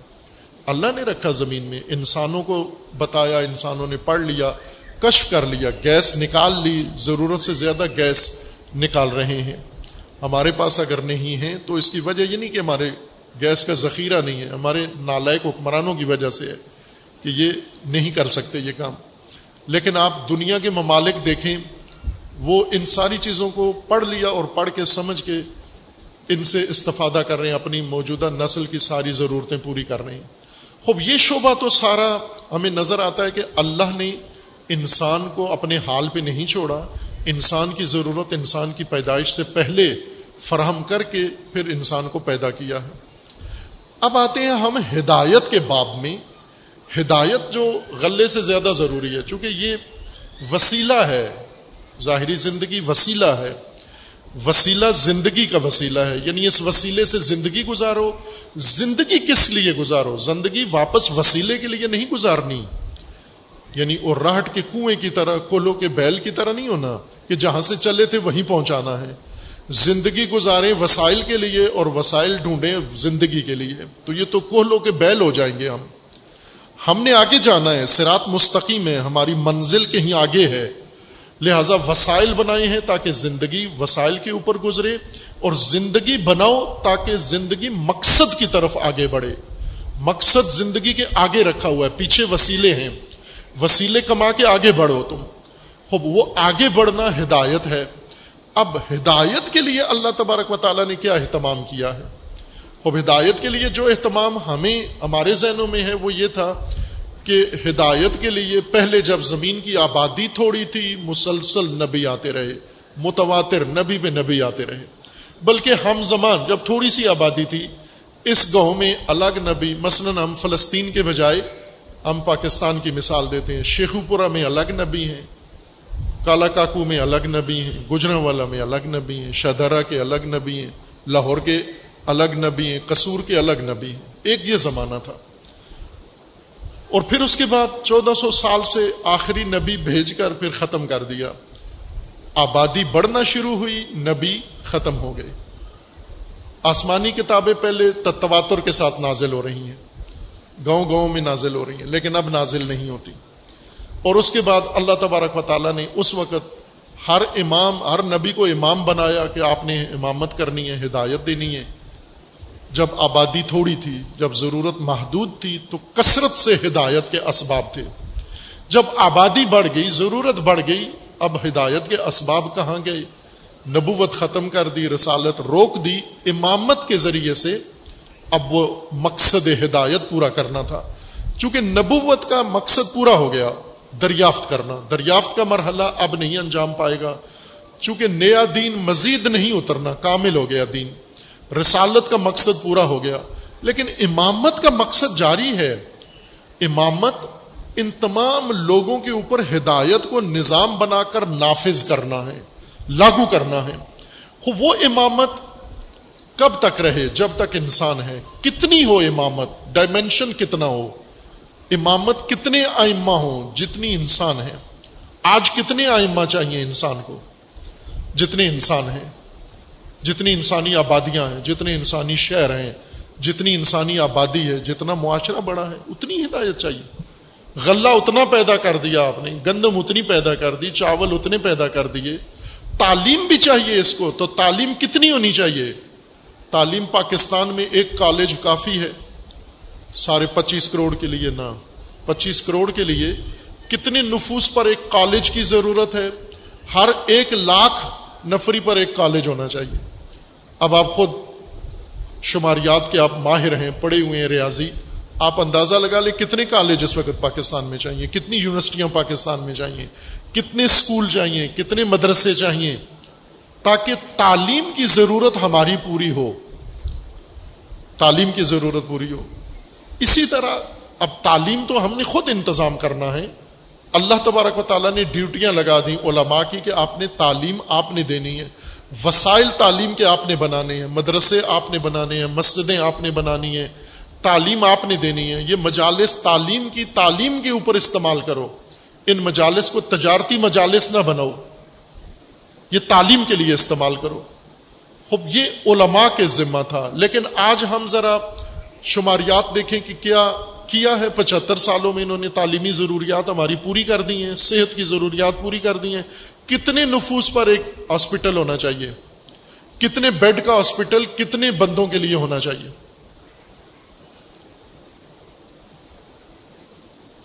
اس کا دسواں حصہ بھی نہیں ہے ہمارے پاس۔ یہ ضرورتیں پوری نہیں ہیں۔ یہ تو انسانوں نے اور حکمرانوں نے پوری کرنی تھی، لیکن امامت اور ہدایت کی ضرورتیں اللہ تبارک و تعالیٰ نے فراہم کرنی ہے چونکہ ہدایت کا شعبہ اللہ نے اپنے پاس رکھا ہے ہادی مقرر کرنا، امام بنانا، نبی بنانا اور رسول بنانا، یہ اللہ نے اپنا اختیار رکھا ہے۔ یہ جمہور کو نہیں دیا۔ جمہور کے حوالے نہیں کیا اس کو۔ خوب، کیا اب اللہ تبارک و تعالیٰ نے امامت کا نظام بنایا؟ ہم امامیہ ہیں اور امامت کا تصور اتفاقاً ہمارے پاس ہے اور یہ بہت بڑی طاقت ہے آپ کے پاس۔ جیسے چند ملک ہیں سات ملک ہیں دنیا میں جن کے پاس ایٹمی ٹیکنالوجی ہے، یہ کتنا بڑا امتیاز ہے۔ دو سو ملکوں میں سے سات ملکوں کے پاس ایٹمی توانائی، ایٹمی ٹیکنالوجی ہے۔ اسی وجہ سے ان کی برتری ہے۔ کسی زمانے میں پانچ ملکوں کے پاس تھی، وہ پانچ ملک ویٹو پاور دنیا کے حاکم بنے ہوئے تھے۔ کیوں؟ کہ ان کے پاس نظریہ ہے ایٹمی آئیڈیالوجی ہے ایٹمی ٹیکنالوجی ہے ایٹمی۔ اور ایٹمی ٹیکنالوجی ہونے کا مطلب یہ ہے کہ ہم دنیا کے سردار ہیں اور انہوں نے کی ہے سرداری اور کر رہے ہیں۔ خوب اسی طرح اللہ تبارک و تعالیٰ نے امامت کا نظام بشریت کے لیے بنایا ہے۔ اور یہ امامت کا نظام باقی بشریت بھول گئی، امامیہ اور شیعہ کو یاد رہا یہ سبق۔ تو یہ سبق جب تمہارے پاس ہے امامت کا، تو اس سبق کے بعد تمہارا پوزیشن کیا ہونی چاہیے تھی؟ وہی ہونی چاہیے تھی جو ایٹمی طاقتوں کی ہے۔ یعنی تمہیں دنیا کا امام ہونا چاہیے تھا، تمہیں دنیا کا سردار ہونا چاہیے تھا۔ اس لیے علامہ اقبال فرماتے ہیں کہ یہ نصاب جو ناقص غلط ہم پڑھ رہے ہیں اور پڑھا رہے ہیں، اس کو بدلو۔ سبق پھر پڑھ۔ صداقت کا، عدالت کا، شجاعت کا۔ لیا جائے گا تجھ سے کام۔ دنیا کی امامت کا۔ دنیا کی امامت تیرا فریضہ لگایا گیا تھا، مسلمان کا فریضہ، قرآن نے۔ دنیا کی ملازمت تیری ذمہ داری نہیں تھی، دنیا کی امامت تیرا فریضہ تھا۔ اور امامت کا نظریہ ایک جماعت کے پاس ہے، ایک گروہ کے پاس ہے، انہیں سمجھ میں آ گیا راز امامت۔ انہوں نے راز امامت کیسا سمجھا؟ انہوں نے ایسا راز امامت سمجھا کہ اپنی ضرورت بھی نہیں پوری پوری کر پاتے۔ اپنی مسجد کی ضرورت پوری نہیں کر پاتے، امام جماعت نہیں ہے ان کے پاس۔ اب یہ کیسے ٹیکنالوجی ہے؟ ایٹمی ٹیکنالوجی ہو، جیسے ابھی پاکستان ایٹمی ٹیکنالوجی ہے، بجلی نہیں ہے۔ ساری دنیا ایٹمی ٹیکنالوجی سے بجلی بنا رہی ہے۔ ہم ایٹمی طاقت ہیں، ایٹم بم ہے، ایٹمی بجلی نہیں ہے ہمارے پاس۔ خوب، اگر یہ بجلی ہے تو اس سے، اگر یہ ایٹمی طاقت ہے، ٹیکنالوجی ہے، بجلی بناؤ اس سے۔ پاور بناؤ، ضرورت اس کی پوری کرو اپنی۔ یہ طاقت ہوتے ہوئے کیوں استعمال نہیں کرتے آپ؟ کیا پابندی ہے، کیا مجبوری ہے؟ نالائکی ہے یہ۔ خیانت ہے یہ ملک کے ساتھ کہ طاقت ہوتے ہوئے نہیں کرتے ہو۔ دریائی طاقت، ہمارے پاس پانی ہے، دریا ہیں اتنے، ان سے بجلی پیدا کر سکتے ہیں، ہم نہیں کرتے، ہم طاقت ہوتے ہوئے نہیں کرتے۔ امامت کا نظریہ ہوتے ہوئے، یہ طاقت ہوتے ہوئے، آپ امامت، اپنی امامت کے قابل نہیں ہو۔ اپنی مسجد کی امام بنانے کے قابل نہیں، اور نہیں ہے آپ کے پاس۔ امام مسجد نہیں بنا سکتے آپ۔ امامت کا نظریہ لے کے بیٹھے ہوئے ہو آپ۔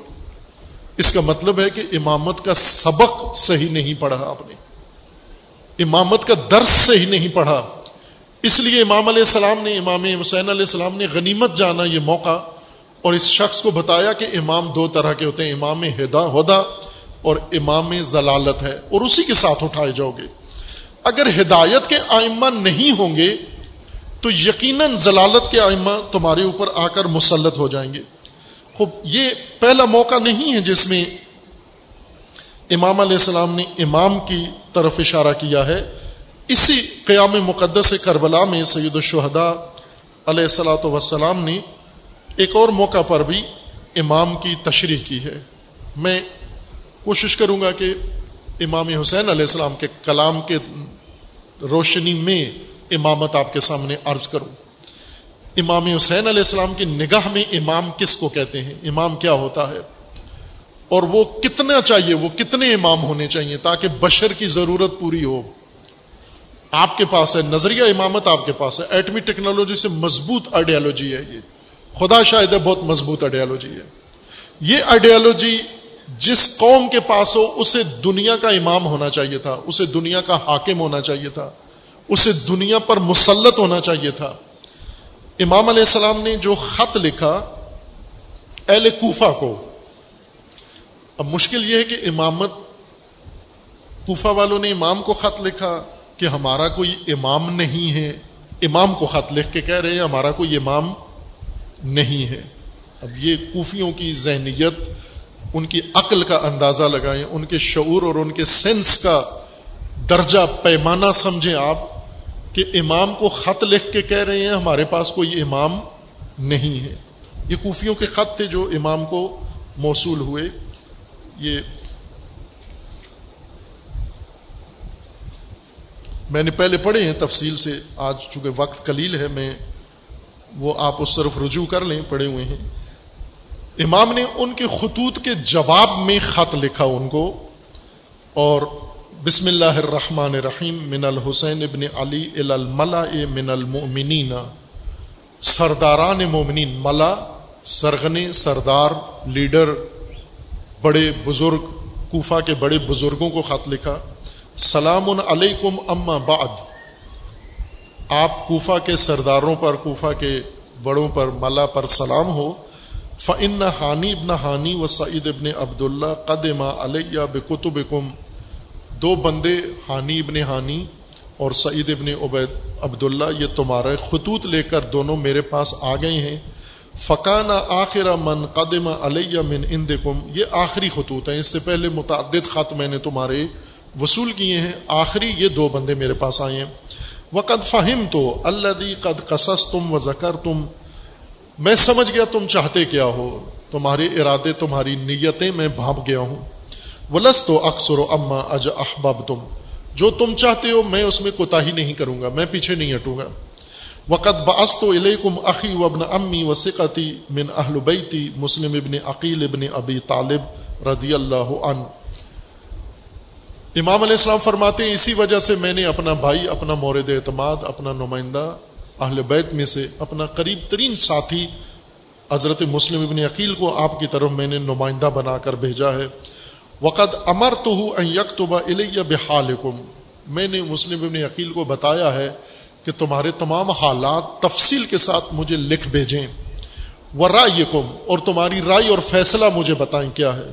وہ رائے زویل ہجا اور تمہارے جو صاحبان عقل ہیں، صاحبان خرد ہیں، فہم و فراست والے لوگ، ان کی رائے سے مجھے آگاہ کریں۔ ولفاظ کم تمہارے علماء اور اہل فضل کی رائے سے مجھے آگاہ کریں۔ وہ متوجہ علامہ قبل کم وہ تمہاری طرف آ رہے ہیں ان شاء اللہ تعالی وسلام ولا قوت اللہ بلّہ فن کن تم علامہ قدمت بہی رسول کم و کراتوفی کتب کم فقوم ما ابن امی اگر تم اپنی بات پہ قائم ہو، تو میرے نمائندے کے ساتھ کھڑے ہو جاؤ۔ کومو کومو کھڑے ہو جاؤ میرے میرے نمائندے کے ساتھ، میرے سفیر کے ساتھ۔ میرے ابن ام، میرے چچیرے بھائی مسلم ابن عقیل کے ساتھ کھڑے ہو جاؤ تم۔ کومو ما ابن امی و با ہو بیت کرو اس کے ہاتھ پر۔ وہ نسرو ہو اور نصرت کرو اس کی۔ ولا تخدلو ہو اور اس کو تنہا نہ چھوڑنا۔ ولا امری، اور اپنی جان کی قسم۔ لئی سل امام ہو سنیں ابھی امام، امامت امام حسین علیہ السلام سے۔ وہ امام جن کے حب میں، جن کے عشق میں آپ زندہ ہو، پل بڑھ رہے ہو، زندگی گزار رہے ہو، اس امام سے امامت سنیں۔ امام کیا ہوتا ہے؟ کوفیوں کو لکھ کے بھیجا۔ اب یہ ضائع کیوں ہو گئی یہ امامت جو امام حسین علیہ السلام نے بیان فرمائی، چونکہ کوفیوں کو لکھ کے بھیجا۔ مخاطبین کوفی تھے۔ لئی سل امام العامل بل العامل بل کتاب ولادل بل قسط کلدی یحکم بغیر الحق ولا یہدی ولا یہ تدی جمع اللہ و کم الہدا و الزمن و ایا کم کلمت تقوا ان لطیف الما شاء. السلام علیکم و رحمۃ اللہ وبرکاتہ امام علیہ السلام نے فرمایا، اس اس کتاب اس خاتمی، کہ امام کون ہے تمہارا؟ امام وہ ہے لا یہدی ولا یہدی جمان اللہ ویکم الہدا. اس شخص کی طرح نہیں ہوتا امام. تقابل کر رہے ہیں، امام دو امام کے. لئی سل امام العامل بالکتاب والعادل بالقسط، وہ امام جو کتاب خدا کے مطابق اور عدل الہی کے مطابق قیام کرے اور ہدایت کرے اور نظام بنائے، یہ امام اس کی طرح نہیں ہے. کل لذی یہ کم بغیر الحق ولا یہ دی ولا یہ تدی اس گمراہ کی طرح نہیں ہے، نہ حق کو پہچانتا ہے، نہ ہدایت یافتہ ہے، نہ ہدایت کرتا ہے۔ جمع اللہ و کم الہدا اسی طرح کا ایک خط یا اسی خط کا دوسرا نسخہ یہ ہے۔ امام علیہ السلام نے یہ فرمایا فلا امری مل امام عامل بال امام کس کو کہتے ہیں؟ اللہ کی کتاب پر عمل کرنے والے کو امام کہتے ہیں۔ ول آخذ و بالقسط، اور انصاف و قسط و عدل قائم کرنے والے کو امام کہتے ہیں۔ و دا بالحق، اور جو حق کے اوپر کھڑا ہو جائے اور حق کے اوپر عمل کرے، اس کو امام کہتے ہیں۔ ولحابس و نفس اللہ ذات اللہ اور جو اپنے نفس کو اللہ کی ذات کا پابند رکھے، اللہ کے دین کا، اللہ کے قانون کا پابند رکھے، اس کو امام کہتے ہیں۔ مل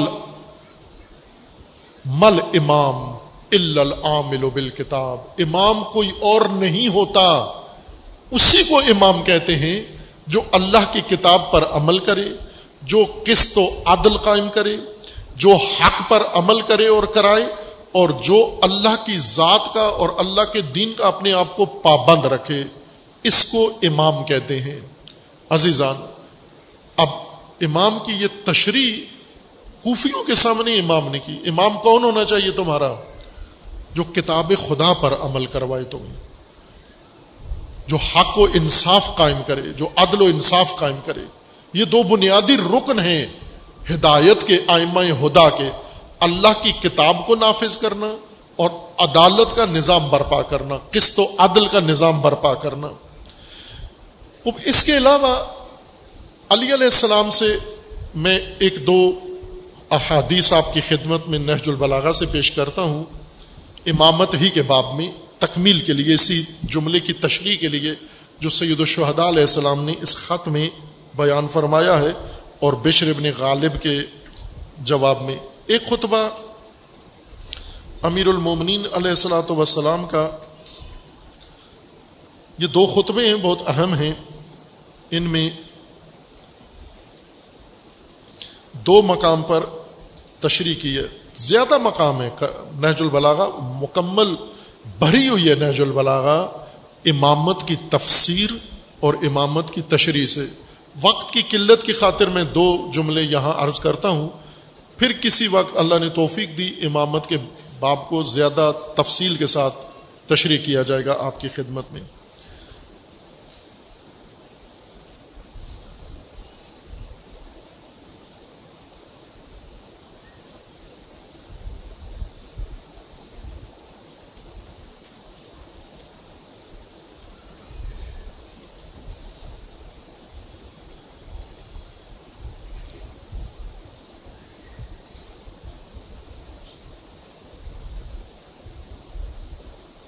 خطبہ ایک سو چوالیس۔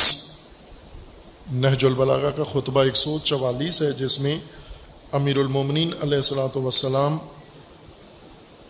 امام کی تشریح فرما رہے ہیں۔ یہ خطبہ اس کا شان نزول و شان بیان یہ ہے کہ خلیفہ دوم نے جب امیر المومنین سے ایران کے خلاف جنگ کے موقع پر امیر المومنین سے مشورہ کیا مانگا کہ میں جنگ میں خود جانا چاہتا ہوں، خود شریک ہو جاؤں، نہ جاؤں۔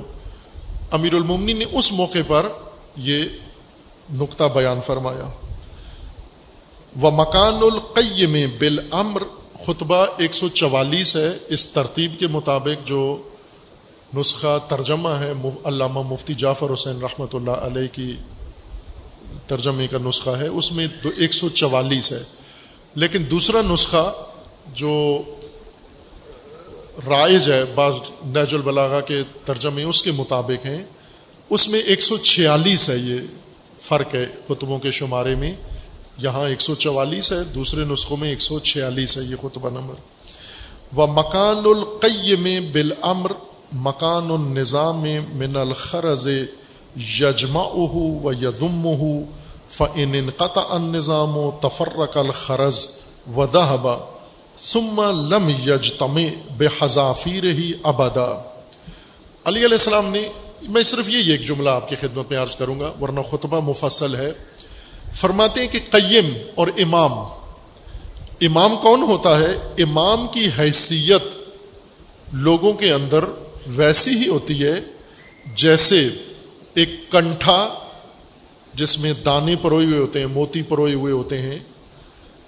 ایک کنٹھا ہوتا ہے جس کے اندر ایک داغا گھماوا ہوا ہوتا ہے اور وہ تمام موتیوں کو جوڑ کے رکھتا ہے، تمام کنٹھے کے دانوں کو جوڑ کے رکھتا ہے۔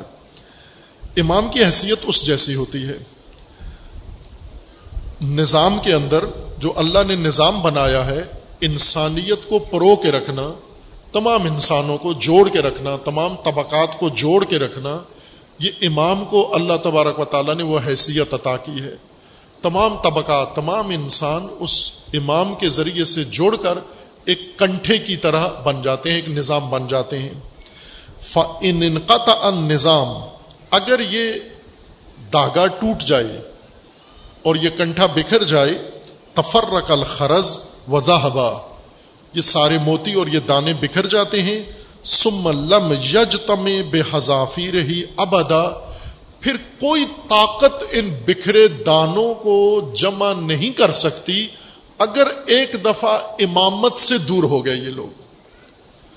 امامت کے محور سے اگر ہٹ گئے، امامت کا دھاگا اگر کٹ گیا اور یہ موتی اور یہ دانے جو امامت کے نظام میں پروئے ہوئے تھے، اگر نظام امامت ختم ہو گیا، ہٹ گیا بیچ میں سے ان کو بے حضافی رہی تمام کے تمام انسانوں کو کوئی دنیا کی طاقت اکٹھا نہیں کر سکتی پھر۔ لم یج تم بے حضافی رہی آبادا کوئی بھی ان کو اکٹھا نہیں کر سکتا۔ دوسرا خطبہ وہ بھی نہج البلاغا میں ہے اور وہ اتفاقاً وہ بھی خلیفہ سوم کے معاملات کے بارے میں ہے۔ یہ خطبہ خلیفہ دوم نے جب جنگ میں شرکت کا ارادہ کیا تو بیان فرمایا، اور دوسرا خطبہ ہے جو خلیفہ سوم کے بارے میں ہے، جب وہ مشکلات میں پڑے اور ان کے لیے مشکلات بڑھ گئیں تو اس وقت امیر المومنین علیہ السلاۃ وسلام نے یہ خطبہ بیان فرمایا۔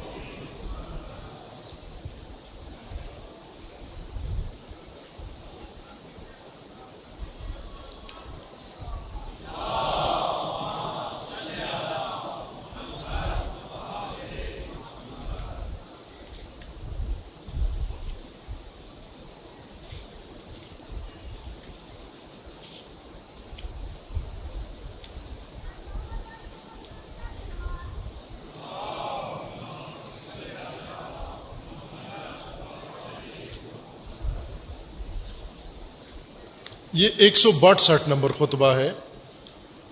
علامہ مفتی جعفر حسین رحمۃ اللہ علیہ کے ترجمے کے مطابق اس کا شمارہ ایک سو باٹھ ہے۔ اور دیگر نہج البلاغا کے جو نسخے ہیں، ان میں یہ ایک سو چونسٹھ نمبر خطبہ ہے۔ دو شمارے آگے پیچھے ہیں۔ یہ اس وقت کا موقع ہے جب لوگوں نے حضرت عثمان کا خلیفہ سیوم کا محاصرہ کیا ہوا تھا اور امیر المومنین دونوں کے ساتھ گفتگو کر کے بیچ بچاؤ کی صورت پیدا کر رہے تھے اور بار بار خلیفہ کے پاس جاتے اور خلیفہ کو جا کر سمجھاتے۔ اس صورت میں اس وقت امیر المومنین علیہ السلام نے یہ خطبہ بیان فرمایا۔ مفصل خطبہ ہے، لیکن میں اس کا ایک حصہ آپ کی خدمت میں پڑھتا ہوں جو امامت سے مربوط ہے۔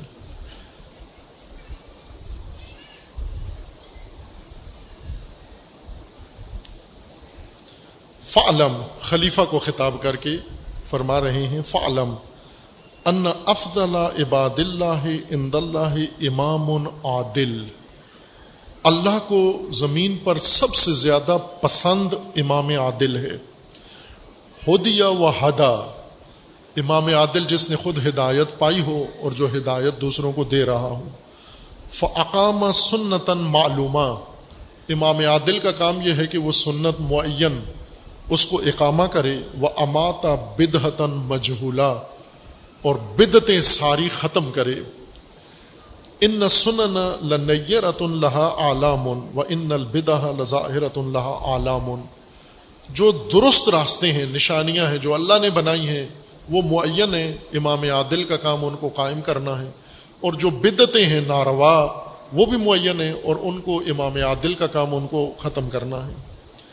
وہ ان شر سے ان دلہ امام جا ارن ذلہ ود اللہ بے سب سے برا انسان زمین پر جو اللہ کو ناپسند ہے، وہ امام جائر ہے۔ امام جائر ہے۔ یعنی جور کا امام، ظالم و ستمگر امام۔ جو گمراہ ہو گیا اور اس نے لوگوں کو گمراہ کیا ہے۔ فعمات سنتن ماخوذہ امام جائر، سلطان حاکم ستمگر، یہ سنتوں کو مٹاتا ہے وہ آہ یا بد عطن متروکا اور متروک بدعتوں کو زندہ کرتا ہے۔ وہ انی سمے تو رسول اللہ صلی اللہ علیہ و وسلم۔ امیر المومنین فرماتے میں نے خود سنا ہے رسول اللہ صلی اللہ علیہ وآلہ وسلم سے یقول یوتا یوم القیامت بال امام الجائر۔ قیامت کے دن امام ستم گر کو لایا جائے گا۔ امام کا لفظ استعمال کر رہے ہیں امیر المومنین۔ امام ستم گر یعنی وہ پیشوا، وہ حاکم۔ یہاں پر امام حسین علیہ السلام نے یہ دو جملے، اس جملے کی تفسیر ہیں۔ امام علیہ السلام نے، امام حسین علیہ السلام نے کوفیوں کے جواب میں فرمایا، مل امام الحاکم بے کتاب اللہ۔ امام کون ہے؟ حاکم، حکمران۔ وہ تمہارا امام ہے۔ جو کتاب خدا کے مطابق حکم کرے وہ امام ہدایت ہے، اور جو کتاب خدا سے ہٹ کے حکمرانی کرے وہ امام ضلالت و امام نار و پیشوائے نار ہے تمہارا وہ۔ علی علیہ السلام فرماتے میں نے رسول اللہ سے سنا، فرمایا، یو تا یوم القیامت بے امام الجائر، امام ستمگر کو، حاکم ستمگر کو اللہ کے سامنے حاضر کیا جائے گا ولی سماہ نصیر ولا آذر اور اس امام ستمگر کا کوئی حامی و ناصر نہیں ہوگا، نہ عوام میں، نہ اس کی کابینہ، نہ اس کے وزیر، نہ اس کے مشیر، کوئی بھی اس کا حامی نہیں ہوگا۔ فیول کا فی نار جہنما فیدور و فی ہا کما تدور رہا سمت یرتب تو بھی رہا اس کو جہنم میں ڈال کے گھمایا جائے گا اور پھر اس کو جہنم کے قہر میں، نچلی سطح پر، گہرائی میں، وہاں پر لٹکا دیا جائے گا، باندھ دیا جائے گا۔ خوب یہاں ان دو جملوں کے اندر امام علیہ السلام نے امام کی وضاحت کی، تفسیر کی، تشریح کی۔ امام کون ہوتا ہے؟ امام وہ ہوتا ہے جو لوگوں کو پرو کے رکھتا ہے، جوڑ کے رکھتا ہے۔ کس پر؟ اللہ کی راہ پر، اللہ کے دین پر لوگوں کو جوڑ کے رکھتا ہے۔ امام حسین علیہ السلام فرماتے ہیں کہ مل امام و الحاکم۔ امام اسی حاکم ہی کو کہتے ہیں۔ امام اس کو کہتے ہیں جس کو اللہ نے حکومت کا حق دے دیا ہے۔ عزیزان اب یہ تشریح طلب نقطے ہیں امامت کے باب کو، چونکہ میں نے پہلے دن ہی اشارہ کیا تھا کہ جن لوگوں کے امام، ذہن میں امامت کی کچھ اور تصویر بیٹھی ہوئی ہے، ان کے ذہنوں میں اہل البیت کی امامت کی تصویر آنا تھوڑا دشوار ہے، چونکہ ذہن بھرے ہوئے ہیں۔ جیسے آپ کے موبائل کی میموری فل ہوتی ہے اور ایک ہیوی فائل کوئی اور بھیج دے۔ پہلے آپ کے بالکل گنجائش ہی نہیں ہے میموری میں، اور ایک میگا بائٹ کی فائل کوئی اور آپ کو بھیج دے گیگا بائٹ کی بھیج دے، تو وہ آپ کے آتی نہیں ہے آ ہی نہیں سکتی۔ یہی حال ہمارا ہے۔ ہمارے جو کلو بائٹ والے ذہن ہیں، یہ پہلے سے بھرے ہوئے ہیں خطیب و ذاکروں نے بھر دیے ہیں۔ اور اب امام حسین علیہ السلام ایک میگا بائٹ فائل امامت کی ہمارے ذہن میں ڈالنا چاہتے ہیں۔ امام علی علیہ السلام ایک میگا بائٹ سائز کی فائل امامت کی ہمارے ذہن میں منتقل کرنا چاہتے ہیں۔ میموری چیخنا شروع ہو جاتی ہے، آن آف ہونا۔ شروع ہوتی ہے، فلش مارنا شروع کر دیتی ہے کہ یہ کیا بتایا جا رہا ہے۔ اس لیے دشوار ہے، یہ سبق ہمیں ذرا زیادہ پڑھنا ہوگا۔ سبق پھر پڑھ امامت کا۔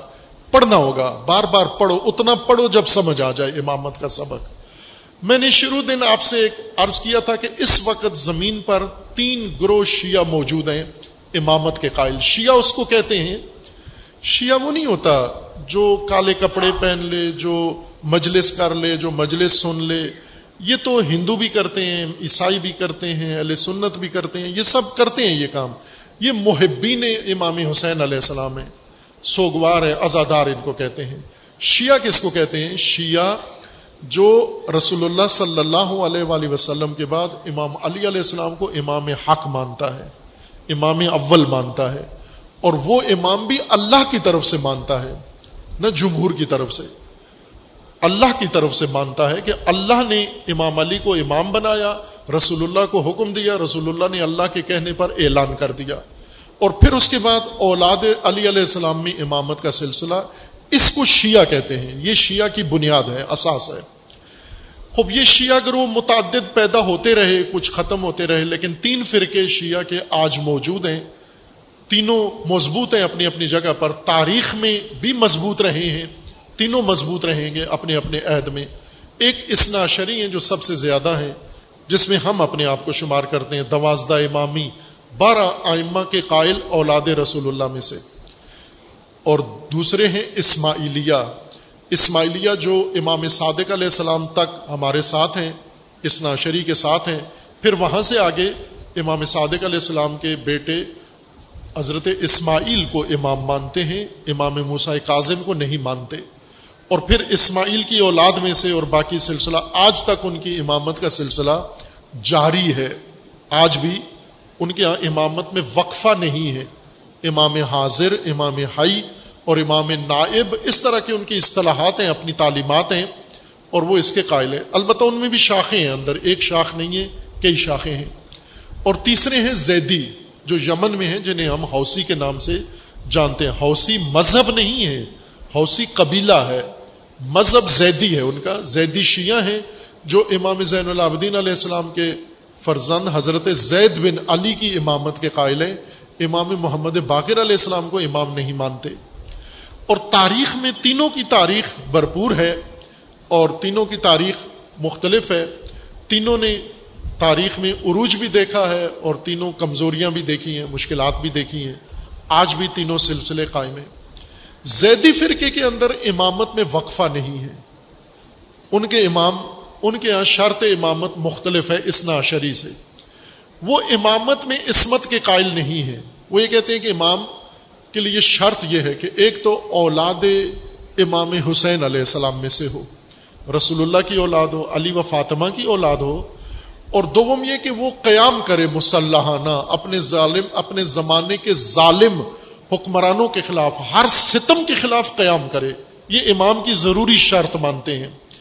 تیسری کہتے ہیں وہ شجا ہو، دلیر ہو اور سخی ہو سخاوت مند ہو وہ۔ اس کو وہ امام مانتے ہیں۔ اور یہ بلا وقفہ ان کے ہاں امام رہے ہیں اور ابھی بھی موجود ہیں۔ اسی طرح سے وہ اپنا وجود چودہ سو سال سے قائم رکھے ہوئے ہیں۔ اسماعیلیہ کے ہاں بھی امامت کی یہ شرائط موجود ہیں۔ اب انہوں نے جو بھی ان کا امامت کا نظریہ ہے، ابھی اس سے باس نہیں ہے، لیکن ہے اور اصول ہے امامت کے، پورا سبق ہے امامت کا، اور ازبر ہے ان کو امامت کا سبق۔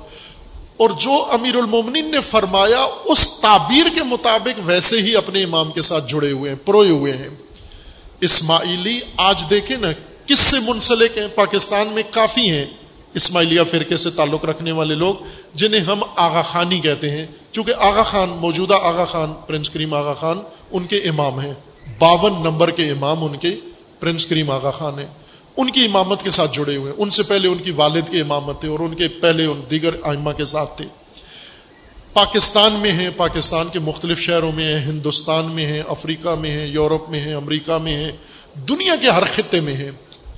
کس کے ساتھ جڑے ہوئے ہیں؟ اپنے امام کے ساتھ جڑے ہوئے ہیں۔ وہ جس طرح امام نے فرمایا کہ امام کا مقام ہوتا ہے اس داغے کی طرح جو کنٹھے کے موتیوں کو پرو کے رکھتا ہے۔ اسماعیلی پروئے ہوئے ہیں، ایک داغے کے اندر پروئے ہوئے ہیں۔ آپ کسی اسماعیلی کو آپ کہیں بھی دنیا کے خطے میں اس کو امامت سے ہٹا ہوا نہیں پائیں گے۔ کاربند اپنی امامت کے اوپر جمع ہوا، جو بھی امامت ہے ان کے پاس۔ اسی طرح زیدی امامت کے ساتھ اسی طرح پروئے ہوئے ہیں۔ کیوں سعودیہ بن سلمان تمام عربی طاقت، تمام غربی طاقت، تمام اسرائیل و امریکہ کی طاقت اکٹھی کر کے ان کا بال بھی بھیگا نہیں کر سکا؟ کیا طاقت ہے حوثیوں کے پاس؟ ان کی شکلیں دیکھی ہیں۔ ننگے پیر، ننگے سر، ننگا تن اور سوکھے سڑے ہوئے۔ لیکن بن سلمان اتنے فینٹم تیاروں سے ان کا بال بھیگا نہیں کر سکا۔ ایک انچ زمین ان کی نہیں لے سکا۔ بلکہ سعودیہ بچانا اس سے مشکل پڑ گیا ہے۔ وجہ کیا ہے؟ طاقت کا راز کہاں ہے ان کا؟ ان زیدیوں کا۔ طاقت کا راز ان کا نظام امامت ہے۔ امامت کے نظام میں پروئے ہوئے ہیں۔ جو امام کہتا ہے وہی کرنا ہے۔ امامت، امام کہے کھڑے ہو جو کھڑے ہو جانا۔ کوئی دولت نہیں ہے، کوئی پیسہ نہیں ہے، کوئی سروت نہیں ہے، کچھ بھی نہیں ہے۔ بموں کے نیچے زندگی گزارتے ہیں، لیکن امام کے ساتھ قائم کھڑے ہوئے ہیں۔ جو بھی ان کا امامت کی تفسیر ہے۔ اب عزیزان اسنا شری کتنے ہیں دنیا میں؟ کروڑوں کی تعداد میں۔ ایران اسنا شری ہیں عراق اسنا شری ہیں، بحرین اسنا شری ہیں، اور سعودیہ میں اسنا شری ہیں، اور پاکستان میں اسنا شری ہیں، ہندوستان میں اسنا شری ہیں۔ دنیا بھری ہوئی ہے اسنا شری سے۔ اسنا شری کو دیکھو کہاں ہے۔ آیا ایک امامت کے نظام کے ساتھ جڑے ہوئے پروئے ہوئے ہیں، یا منتشر ہیں، بکھرے ہوئے ہیں یعنی داغا ٹوٹ گیا۔ خوب، ٹھیک ہے، آپ کا اعتقاد ہے کہ امام، بارہویں امام ہمارے پردہ غیبت میں ہے کوئی مسئلہ نہیں۔ امام کا پردہ غیبت میں چلے جانے سے امامت کا سلسلہ ٹوٹتا نہیں ہے۔ یہ کنٹھا منتشر نہیں ہوتا۔ اس لیے کہ امامت کے اللہ نے درجے بنائے ہیں۔ ایک امامت کا درجہ ہے جس کے لیے نبوت بھی ساتھ ضروری ہے۔ ایک امامت کا درجہ ہے عصمت اس کے لیے ضروری ہے۔ لیکن ایک امامت کا مرتبہ نیابت معصوم میں ہے۔ تاکہ یہ امامت کا سلسلہ ٹوٹنے نہ پائے۔ قیامت تک ٹوٹنے نہ پائے۔ جڑے رہیں، اس کنٹھے کے ساتھ، اس دھاگے کے ساتھ جڑے رہیں۔ وہ نیابت میں امامت کا سلسلہ۔ اب آپ کیا فرماتے ہو کہ اتنی بشریت زمین کے اوپر رہتی ہے، اللہ نے ان کے لیے غلہ پورا کر دیا، ان کی ضرورت، ہدایت کی ضرورت۔ ایک طرف سے آپ نے پابند کر دیا کہ ہدایت فقط امامت سے حاصل ہوگی، اور امام جو بنایا غائب کر دیا۔ اب ہدایت اس آٹھ سو کروڑ لوگوں کو کہاں سے ہدایت ملے؟ کیا لوگ نہیں کہہ سکیں گے، اے اللہ، ہماری ہدایت کا کیا انتظام کیا ہے؟ ہدایت کی ضرورت کتنی پوری کی ہے ہماری؟ اللہ فرمائے گا میں نے امام وقت، امام اثر بنایا تھا۔ وہ تو وہ غائب ہیں وہ تو۔ ہم ان تک نہیں پہنچ سکتے، وہ ہمارے درمیان نہیں، ہم دیکھ نہیں سکتے، ہدایت ان سے لے نہیں سکتے۔ ہمیں صرف کہا گیا ان کے لیے دعا کریں، ان سے کچھ لینے کی پوزیشن میں ہم نہیں ہیں۔ تو پھر کیسے ہدایت کا تو در بند ہو گیا ایک طرح سے؟ اللہ کا جواب ہوگا، نہ، امامت کا در کبھی بند نہیں ہوتا۔ جس طرح نبی علیہ السلام نبی معصوم بھی تھے، نبی بھی تھے، رسول بھی تھے، امام بھی تھے۔ وہ امام جب دنیا سے اٹھا تو در بند نہیں ہوا۔ ان کا وسیع، ان کا نائب ان کی جگہ امامت پہ آ گیا اور اس نے امامت کا نظام قائم رکھا۔ اب امام معصوم بارہ امام اگر معصوم ہے تمہارے عقیدے کے مطابق، امام معصوم پردہ غیبت میں ہے تو کنٹھا امامت کا ٹوٹا نہیں ہے۔ یوں نہیں کہ اس عظیم جمیت کو ان ڈھائی سو سالوں میں مسلسل امام امام کے بعد امام امام علی کے بعد فوراً بلا وقفہ امام حسن امام حسن کے بعد بلا وقفہ امام حسین امام حسین کے بعد بلا وقفہ امام علی ابن الحسین، امام علی ابن حسین کے بلا بعد بلا وقفہ امام باقر امام باقر کے بعد بلا وقفہ امام صادق امام صادق کے بعد بلا وقفہ امام کاظم امام کاظم کے بعد بلا وقفہ امام رضا امام رضا کے بعد بلا وقفہ امام تقی امام تقی کے بعد بلا وقفہ امام نقی، اور امام نقی کے بعد بلا وقفہ امام عسکری علیہ السلام جمیہ اور ان کے بعد فوراً امام عصر، اور پھر امام عصر کے آ کر غیبت کا ایک لمبا وقفہ۔ ڈھائی سو سال تک ایک دن کا وقفہ نہیں ہونے دیا اور ڈھائی سو سال کے بعد نہ ہونے والا وقف نہ ختم ہونے والا وقفہ شروع کر دیا۔ تو یہ کیسا ہدایت کا انتظام ہے کہ اکثریت والی بشریت تو محروم ہے ہدایت سے اور تھوڑی بشریت کے لیے اتنا ہدایت کا انتظام کیا۔ اللہ کا جواب کیا ہوگا کہ میں نے تو نہیں کیا یہ کام؟ میں نے تو ہدایت کا پورا نظام بنا کے دیا آپ کو۔ میں نے نبی کو امام بنایا۔ اب اگر آپ کہو کہ ہم نبی کے بعد کسی کو امام ہی نہیں مانتے، تو یہ میرا قصور ہے یہ تمہارا قصور ہے؟ میں نے نبی کو امام بنایا، نبی کے بعد علی کو امام بنایا۔ تم ڈٹ گئے کہ ہم صرف نبی ہمارے امام ہیں، علی کو امام ہم نے نہیں ماننا۔ تو یہ تمہارا جرم ہے، یہ میری طرف سے کمی۔ نہیں ہے۔ پھر میں نے علی و اولاد علی کو تمہارا امام بنایا اور پھر انہیں جب غائب کر کے ان کے نائب کو امامت کا سلسلہ جاری رکھنے کے لیے کہا، نیابت میں جاری رہے، تم نے نائبین کی امامت کا انکار کر دیا۔ تو یوں نہیں کہ میں نے ہدایت تمہیں فراہم نہیں کی، تم نے ہدایت قبول نہیں کی میری۔ جتنی ضرورت ہے اتنی امامت چاہیے۔ آج کی بشریت کو کتنی امامت چاہیے؟ اور یہ جو تعبیر بڑی خوبصورت امام علی علیہ السلام نے فرمائی ہے، امامت ایک کنٹھے کی صورت میں ہے۔ ایک نیٹ ورک جس کو آج آپ اپنی زبان میں نیٹ ورک کہتے ہیں۔ استعمال کرتے ہیں نا یہ۔ الیکٹرانک سسٹم کے لیے بھی کہتے ہیں، یہ نیٹ ورک ہے ایک۔ اور فزیکل چیزوں کا بھی کہتے ہیں نیٹ ورک ہے۔ تعلقات کا بھی کہتے ہیں، یہ نیٹ ورک ہے۔ کمپنیز کو کہتے ہیں نیٹ ورک ہے۔ یعنی آپس میں جڑے ہوئے شعبے آپس میں جڑے ہوئے سسٹم، آپس میں جڑے ہوئے ڈپارٹمنٹ یہ جو آپس میں جڑے ہوئے ہوتے ہیں، انہی کو کہتے ہیں یہ نیٹ ورک ہے یہ ایک نیٹ ہے یہ ایک شبکہ ہے، ایک جال ہے، آپس میں جوڑ دیا گیا ہے۔ امامت اس طرح سے ایک نیٹ ورک کی صورت میں اللہ نے بنایا ہے۔ امامت اس طرح انفرادی عمل نہیں ہے۔ امامت ایک سسٹم ہے، ایک نیٹ ورک ہے۔ اس نیٹ ورک کے ساتھ اللہ نے زمین کے لیے امامت بنائی ہے اور اس امامت کا سبق دیا ہے کہ یہ امامت تمہیں حاصل کرنا ہے۔ اب آج آپ کہتے ہو کہ امام پردہ غیبت میں، امام حسین تو پردہ غیبت میں نہیں تھے۔ امام حسین تو زندہ، حی و سلامت اور فزیکلی وجود کے ساتھ تمہارے اندر موجود تھے۔ اور اس وقت امام موجود نے، ابھی تو امام غائب ہیں۔ امام غائب کی غیر موجودگی میں امام غائب کی غیبت میں کس امامت، کہاں ہے امامت تمہاری؟ زمین پہ امامت کہاں ہے؟ اتنی بشریت، اتنی نسلیں بغیر ہدایت کے گزریں گی، یہ سوئے زن یہ بدگمانی اللہ پہ کی جا سکتی ہے؟ پاکستانی حکمرانوں پہ تو کی جا سکتی ہے کہ انہوں نے تعلیم کی ساری ضرورتیں پوری نہیں کی، اتنے مدرسے نہیں بنائے، اتنے اسکول نہیں بنائے اتنے کالج نہیں بنائے، اتنی یونیورسٹیاں نہیں بنائیں لیکن کیا اللہ کے بارے میں بھی ہم یہ کہیں کہ اللہ نے بھی تو ہدایت کے لیے کچھ بھی نہیں کیا؟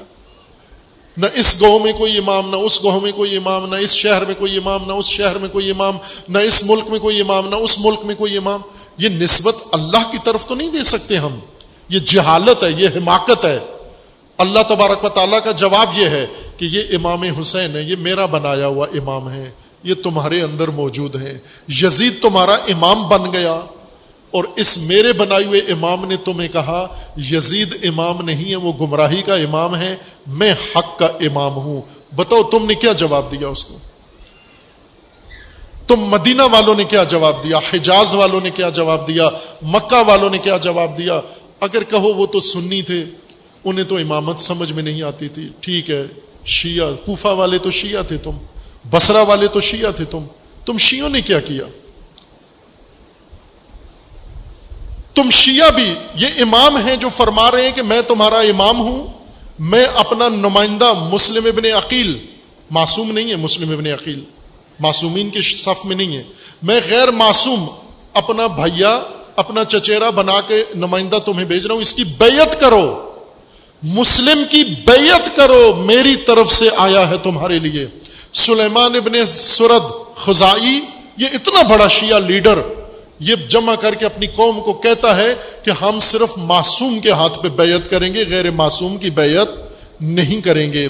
یہ امام نے خط میں لکھا ہے، ابھی پڑھا میں نے آپ کے سامنے، کہ یہ میرا نمائندہ ہے، اس کے ہاتھ پہ بیعت کرو۔ اور وہ کہتا ہے، یہ معصوم نہیں ہے، ہم اس کے ہاتھ پہ بیعت نہیں کرتے۔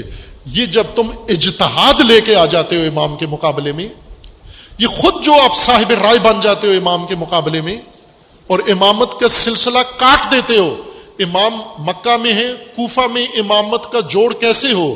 یہ پروئے کیسے امام؟ مسلم ابن عقیل کے ذریعے، نمائندے کے ذریعے۔ جس طرح امام موسا کاظم علیہ السلام نے ایک امامت کا نیٹ ورک بنایا، پوری مملکت کے اندر ایک امامت کا نظام بنایا بغیر حکومت کے۔ اور ایک بھی معصوم نمائندہ نہیں تھا، سارے غیر معصوم نمائندے تھے۔ ان نمائندوں نے بعضوں نے خرابی بھی کی، نہیں کہ سارے ٹھیک نکلے، بعضوں نے دو نمبری بھی کی، لیکن امامت کے نظام کے لیے امام موسا کاظم علیہ السلام نے ایک پورا نظام بنا کے چلایا نظام امامت کو۔ اور آج زیدی اور اسماعیلی امامت کے ذریعے زندگی گزار رہے ہیں۔ اپنے آئمہ کے ساتھ زندگی گزار رہے ہیں۔ اپنے آئمہ کے ساتھ جی رہے ہیں۔ ہم کس کے ساتھ جی رہے ہیں؟ آپ مجھے یہ بتاؤ، ہدایت کے کتنے امام ہیں؟ یا رشماریات میں آ جاؤ، ہدایت کے گمراہی کے کتنے امام ہیں؟ پہلے یہ بتاؤ گمراہ لوگ کتنے ہیں؟ زیادہ دنیا میں نہ جاؤ، پاکستان میں دیکھ لو۔ پاکستان میں بھی اگر مشکل ہے گمراہ چننا، اپنے علاقے کے دیکھ لو۔ ہر ایک اپنے اپنے علاقے میں غور کرے۔ لاہور میں کتنے گمراہ ہیں؟ پوری آبادی لاہور کی کتنی ہے؟ اور ان میں سے گمراہ کتنے ہیں؟ ہدایت یافتہ کتنے ہیں؟ شیخو پورہ میں گمراہ کتنے ہیں؟ ہدایت یافتہ کتنے ہیں؟ قصور میں گمراہ کتنے ہیں؟ ہدایت یافتہ کتنے ہیں؟ سیال کوٹ میں گمراہ کتنے ہیں؟ ہدایت یافتہ کتنے ہیں؟ ڈسکا میں گمراہ کتنے ہیں؟ ہدایت یافتہ کتنے ہیں؟ نارووال میں گمراہ کتنے ہیں؟ ہدایت یافتہ اور پھر اسی طرح چلتے جو جی ٹی روڈ لے کے، موٹر وے لے کے، کراچی تک، خیبر تک۔ آپ مجھے یہ بتاؤ، گمراہ زیادہ ہیں یا ہدایت یافتہ زیادہ ہیں؟ گمراہ زیادہ ہے پکی بات ہے۔ گواہی دیتے ہو سارے۔ گمراہ زیادہ ہے نا؟ یہ گمراہ کس نے کیے؟ یہ گمراہ ماں سے تو پیدا نہیں ہوئے گمراہ۔ ان کو گمراہی کے آئمہ نے گمراہ کیا ہے۔ گمراہی کے پیشواؤں نے ان کو گمراہ کیا ہے۔ گمراہی کا امام گھر گھر میں موجود ہے، گمراہی کا امام گلی گلی میں موجود ہے۔ گمراہی کا امام ہر گلی میں، ہر گاؤں میں، ہر شہر میں موجود ہے۔ ہدایت کا امام پردہ غیبت میں ہے، زمین خالی ہے۔ ہدایت کے امام سے یہ کیسا نظام ہے؟ پھر اس کا مطلب ہے اللہ نے گمراہوں کے حوالے زمین کر دی، اللہ نے گمراہوں کے حوالے اپنی جمعیت کر دی، گمراہوں کے حوالے اپنے بندے کر دیے اور پھر قیامت میں اٹھا کے گمراہوں کو جہنم میں ڈالے گا۔ تو یہ جہنمی کہیں گے نا، اے اللہ، جہنم میں ڈال رہا ہے، چونکہ گمراہوں کے پیشواؤں نے ہمیں گمراہ کیا۔ تیری ہدایت کے آئمہ کہاں تھے جو ہم ان کی بات مانتے؟ کیا کہہ سکتے ہیں ہم لوگ؟ اللہ کی بارگاہ میں یہ اتمام حجت اللہ پر کر سکتے ہیں۔ اللہ فرمائے گا، میں نے تمہارے لیے گمراہوں سے زیادہ ہدایت کے امام بنائے تھے۔ تم نے انہیں امام بنایا ہی نہیں، تم نے انہیں امام مانا ہی نہیں۔ امامت ایک بڑا خوبصورت نظام ہے، قرآنی نظام، الہی نظام، بہت خوبصورت نظام۔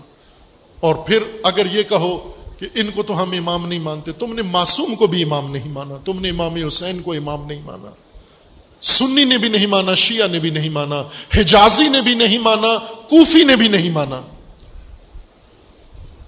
جب امام پہ بات آئی، وہاں تم پیچھے ہٹ گئے سارے، اور امام کو تنہا چھوڑ دیا ظالموں کے نرغے میں، اور دیکھتے رہے، تماشا دیکھتے رہے، اور پھر منتظر رہے کہ یہ امام شہید ہو جائے۔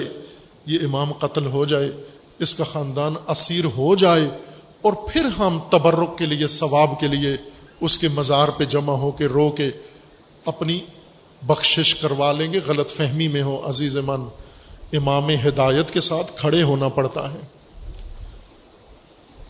ہدایت کے نظام کو نصب کرنا پڑتا ہے۔ ہدایت کے نظام کا قیام کرنا پڑتا ہے۔ اس نظام کے لیے انسان کو میدان میں اترنا پڑتا ہے۔ یہ طریقہ وطیرہ جو ہمارا ہے، امامت سے دور چلے گئے بہت۔ میں اشارہ کیا تھا اسنا مجالس میں، ایک موضوع اہم ہے، کبھی اللہ نے توفیق دی، عرض کروں گا۔ امامت کے بغیر زندگی، امامت کے بغیر زندگی کیسے ہوتی ہے؟ قرآن کیا کہتا ہے اور روایات کیا کہتی ہیں؟ رسول اللہ کیا فرماتے ہیں؟ امام رسول اللہ فرماتے ہیں، امام کے بغیر زندگی، ایک دن کی زندگی، جاہلیت کی زندگی، امام کے بغیر موت جاہلیت کی موت ہے۔ یہ زندگی بھی جاہلیت کی، یہ موت بھی جاہلیت کی۔ بلکہ ایک روایت میں ہے کہ امام کے بغیر جس کا امام نہ ہو اور امام کی بیعت نہ ہو، وہ شخص ساری زندگی قیام کرے، ساری زندگی روزے رکھے، ساری زندگی حج کرے، ساری زندگی صدقے دے، ساری زندگی سجدے کرے۔ اگر امام نہیں ہے، اس کا یہ جہنم میں جائے گا۔ اس کی کوئی عبادت قبول نہیں ہے۔ امام کے بغیر زندگی زندگی نہیں ہے، تاریکی ہے، شب ہے، ظلمت ہے، ظلم ہے، ستم ہے۔ انسانیت نہیں ہے۔ امام کو تنہا چھوڑ دیا۔ اور امام ان کو پکار پکار کے کہہ رہے ہیں، فلاں فلاں فلاں۔ تم نے خط لکھا تھا مجھے۔ کہ آج وہ ہمارا امام نہیں ہے، یہ میں ہوں، تمہارا امام ہوں۔ لیکن کیا پٹی بن جاتی ہے انسان کی آنکھوں پر؟ کوفیوں کی آنکھوں پر؟ امام کو مارنے آگے۔ اور کر دیا وہ کام جو نہیں کرنا چاہیے تھا۔ شیخ مفید رحمۃ اللہ علیہ نے لکھا کہ جب سید الشہداء علیہ السلاۃ وسلام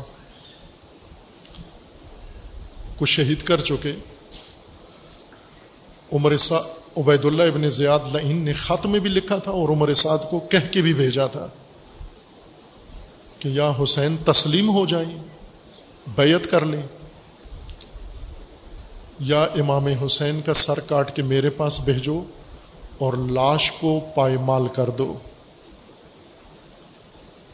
شیخ مفید نقل فرماتے ہیں، روایت اس لعین نے جب سید الشہداء علیہ السلام کو شہید کر دیا، سر اقدس حسین جب جدا کر لیا اور بی بی اس ٹیلے پر بیٹھ کر فریادیں کرتی رہی،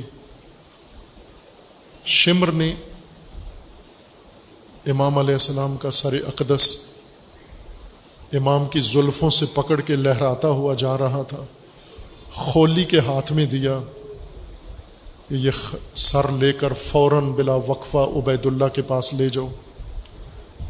اور پھر اس کے بعد شیخ فرماتے ہیں، یہ لعین امام کی لاش کو لوٹنے کے لیے ٹوٹ پڑے امام کے ودا میں ہے، یہ روایت کہ امام علیہ السلام جب میدان میں جانے کے لیے تیار ہو رہے تھے، بی بی زینب سے یہ فرمایا بہنا میں مدینے سے ایک پرانا لباس لے کر آیا تھا۔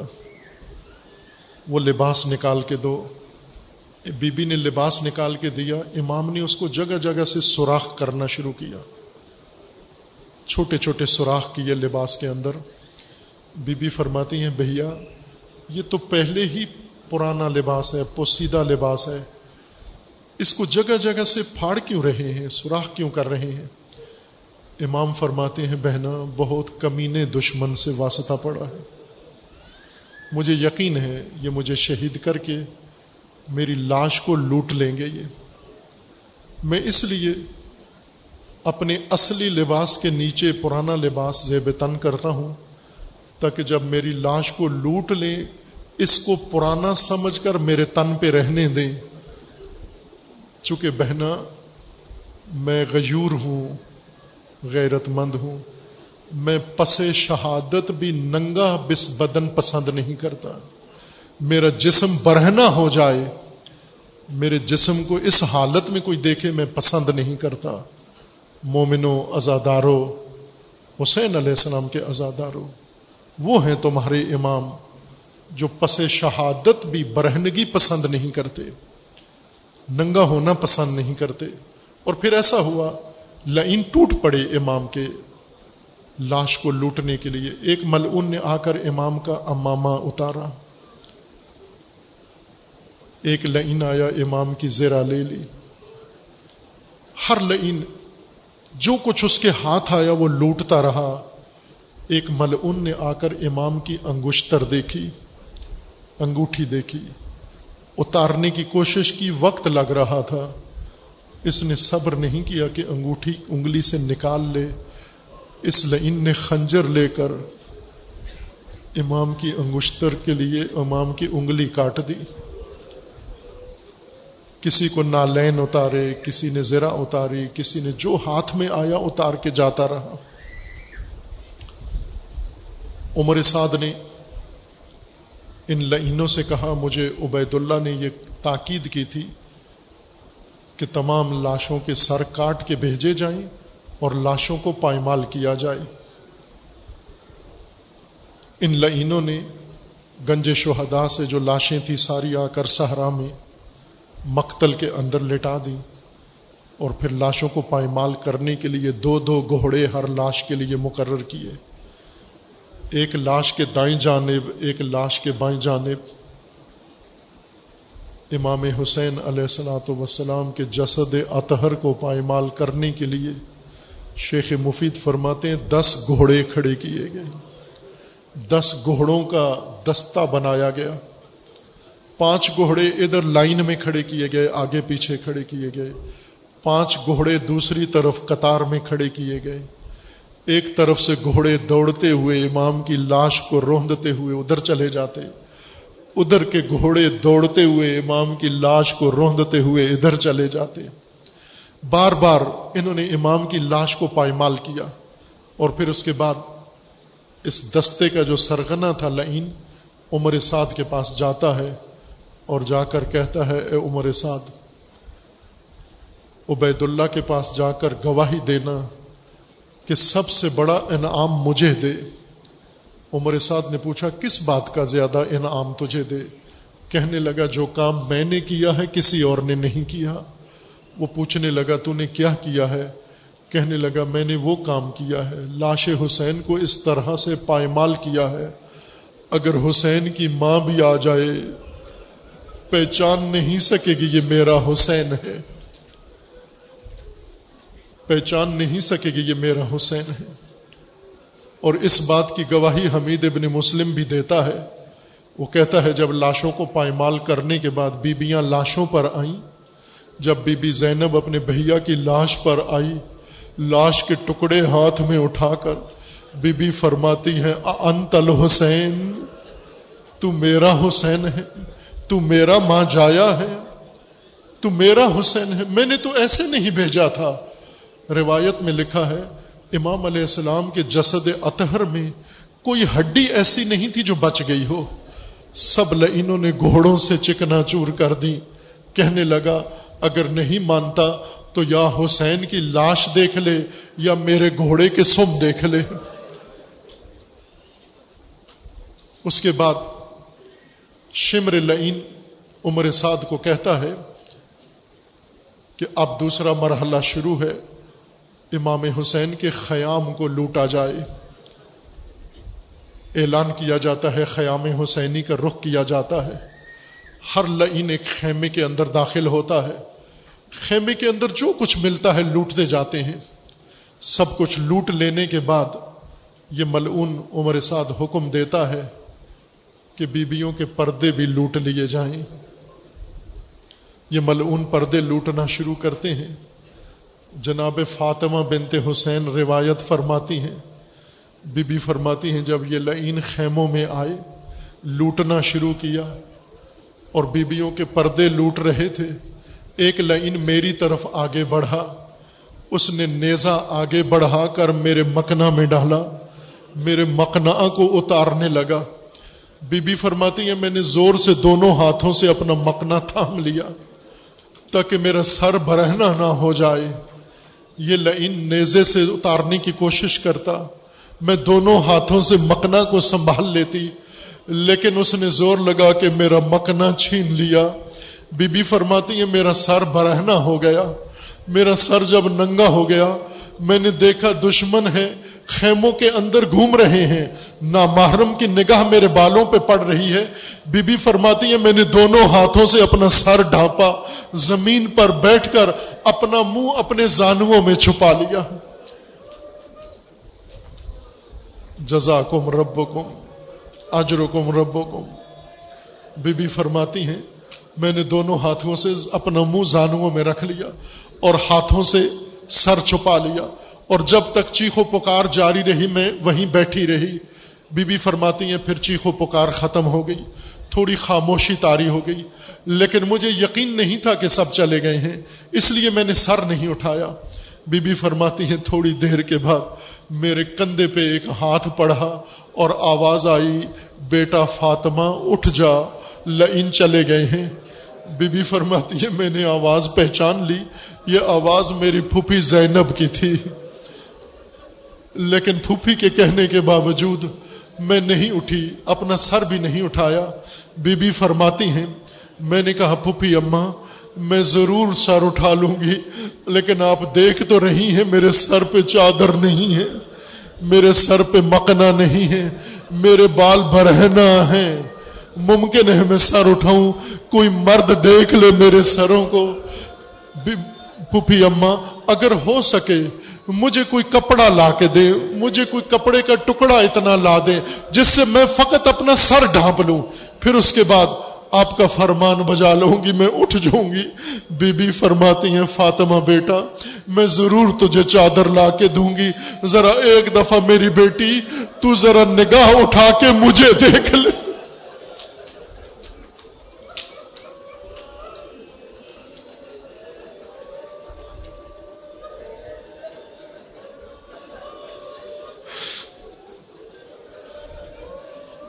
بی بی فرماتی ہیں، میری بیٹی، ایک دفعہ نگاہ اٹھا کے مجھے دیکھ لے۔ جناب فاطمہ بنت حسین فرماتی ہیں میں نے ہاتھ سر پر ہی رکھے ہوئے تھے، فقط زانووں سے سر اٹھایا، بیٹھے بیٹھے، اور میں نے نگاہ اٹھا کے پھپھی کی طرف دیکھا۔ جب پھپھی کے سر پر میری نگاہ پڑی، تو میں نے انہی ہاتھوں سے سر پیٹنا شروع کیا۔ پھپھی اماں، ان لائنوں نے آپ کی چادر بھی اتار لی، ان لائنوں نے آپ کا پردہ بھی چھین لیا۔ اس کے بعد ختم نہیں ہوا یہ ظلم۔ یہ ستم ختم نہیں ہوا۔ ملعون حکم دیتا ہے، خیموں کو آگ لگا دی جائے۔ خیموں کو آگ لگا دی گئی۔ ایک خیمے کے بعد دوسرے خیمے میں ایک خیمے کو آگ لگاتے بیبیاں نکل کر دوسرے خیمے میں چلی جاتی۔ دوسرے خیمے کو آگ لگاتے بیبیاں تیسرے خیمے میں چلی جاتی۔ جب سارے خیمے جل گئے، چھوٹے چھوٹے بچے، چھوٹے چھوٹے بچے خوف سے ہرا ہو سک ہو کر بھاگنا شروع کیا۔ کوئی مقتل کی طرف چلا گیا، کوئی سہرا کی طرف چلا گیا، جس کا جدھر رخ آیا چلا گیا۔ اور بیبیاں پکڑ پکڑ کے بچوں کو سنبھال رہی تھی اور کچھ بیبیاں اور جناب ام کلسوم کہتی ہے بہنا سجاد بیٹا جلتے خیمے کے اندر موجود ہیں۔ جلتے خیمے میں ہیں، بہنا آ کر سجاد کو بچایا جائے، بیبیاں جاتی ہیں اور جلتے خیمے سے امام کو لے کر باہر آ جاتی ہیں اور پھر اس کے بعد جب آگ سے خیمے جل جاتے ہیں، اب بیبیاں بچوں کو بٹھاتی ہیں، اکٹھا کرتی ہیں، بچوں کو شمار کرتی ہیں کہ یتیم موجود نہیں ہیں۔ کتنے بچے موجود نہیں ہیں۔ بیبیاں ایک ایک بچے کو ندا دیتی ہیں، ایک ایک بچے کو آواز دیتی ہیں۔ کوئی بچہ سہما ہوا کسی ٹیلے کے پیچھے چھپا ہوا ہے۔ کوئی بچہ سہما ہوا ریت پہ لیٹا ہوا ہے۔ کوئی بچہ سہما ہوا کسی گودال میں ہے۔ جب سب بچوں کو اکٹھا کر لیا تو پھر اس کے بعد کیا دیکھتی ہیں؟ یتیمہ حسین موجود نہیں۔ بیبیاں بی بی کو تلاش کرتے ہوئے جاتی ہیں۔ جگہ جگہ ندائیں دیتی ہیں۔ ندائیں دیتی ہیں کہیں سے آواز نہیں آتی۔ ایک گودال سے آواز آتی ہے کہ یہاں ہے سکینہ، یہاں سو رہی ہے۔ بابا کے سینے پہ سو رہی ہیں۔ بی بی جا کر اٹھاتی ہیں، سینے سے لگاتی ہیں اور فرماتی ہیں، بیٹا، خیمے جل گئے ہیں، دشمن چلے گئے ہیں۔ اب واپس آ جا اپنے خیمہ میں۔ ان جلے ہوئے خیموں کی راکھ پر بیبیوں کو بٹھا کر جناب زینب سلام اللہ علیہ بیبیوں کو فرماتی ہیں، بیبیوں، گھبرانا نہیں ہے۔ آج سجاد کے علاوہ کوئی مرد نہیں رہا۔ کل رات ہم نے گزاری تھی، ہمارے انصار بھی موجود تھے، بنو ہاشم بھی موجود تھے، ہمارے پردوں کے محافظ عباس بھی موجود تھے۔ بیبیوں اب کوئی بھی نہیں رہا، لیکن گھبرانا نہیں۔ آج میں حسین بھی ہوں۔ آج میں عباس بھی ہوں، آج میں تمہارے پردوں کی محافظ بھی ہوں۔ اور پھر اس کے بعد بی بی کیا فرماتی ہیں؟ راوی کہتا ہے کہ بی بی ان جلے ہوئے خیموں کی راکھ پر چلی جاتی ہیں۔ اندھیرے کے اندر جا کر راکھ کو مسلح بنا کر دو زانو بیٹھ جاتی ہیں اور اس کے بعد ہاتھ اٹھا کر اپنے رب کے سامنے مناجات کرتی ہیں، پروردگارا، اتنا سخت امتحان تو نے لے لیا، حسین کا امتحان لے لیا، پروردگارا، اب زینب کا امتحان شروع ہو رہا ہے۔ میرے پروردگارا، اب مجھے اتنی ہمت دے، اب مجھے اتنا حوصلہ دے، اب مجھے اتنی جرت دے، میں یتیموں کی بیواؤں کی حفاظت کر سکوں، میں ان یتیموں کی حفاظت کر سکوں۔ اے پروردگارا، آج کوئی بھی نہیں رہا، آج کوئی بھی نہیں رہا۔ شام ہو گئی، غریبوں پر شام ہو گئی، اہل البیت پر شام ہو گئی، علی کی بیٹی پر شام ہو گئی، یتیمان حسین پہ شام ہو گئی یتیمہ حسین کی شام ہو گئی۔ ازادارو اہل البیت پر یہ شام آ گئی یہ شام آ گئی۔ یا حسین ماتم حسین۔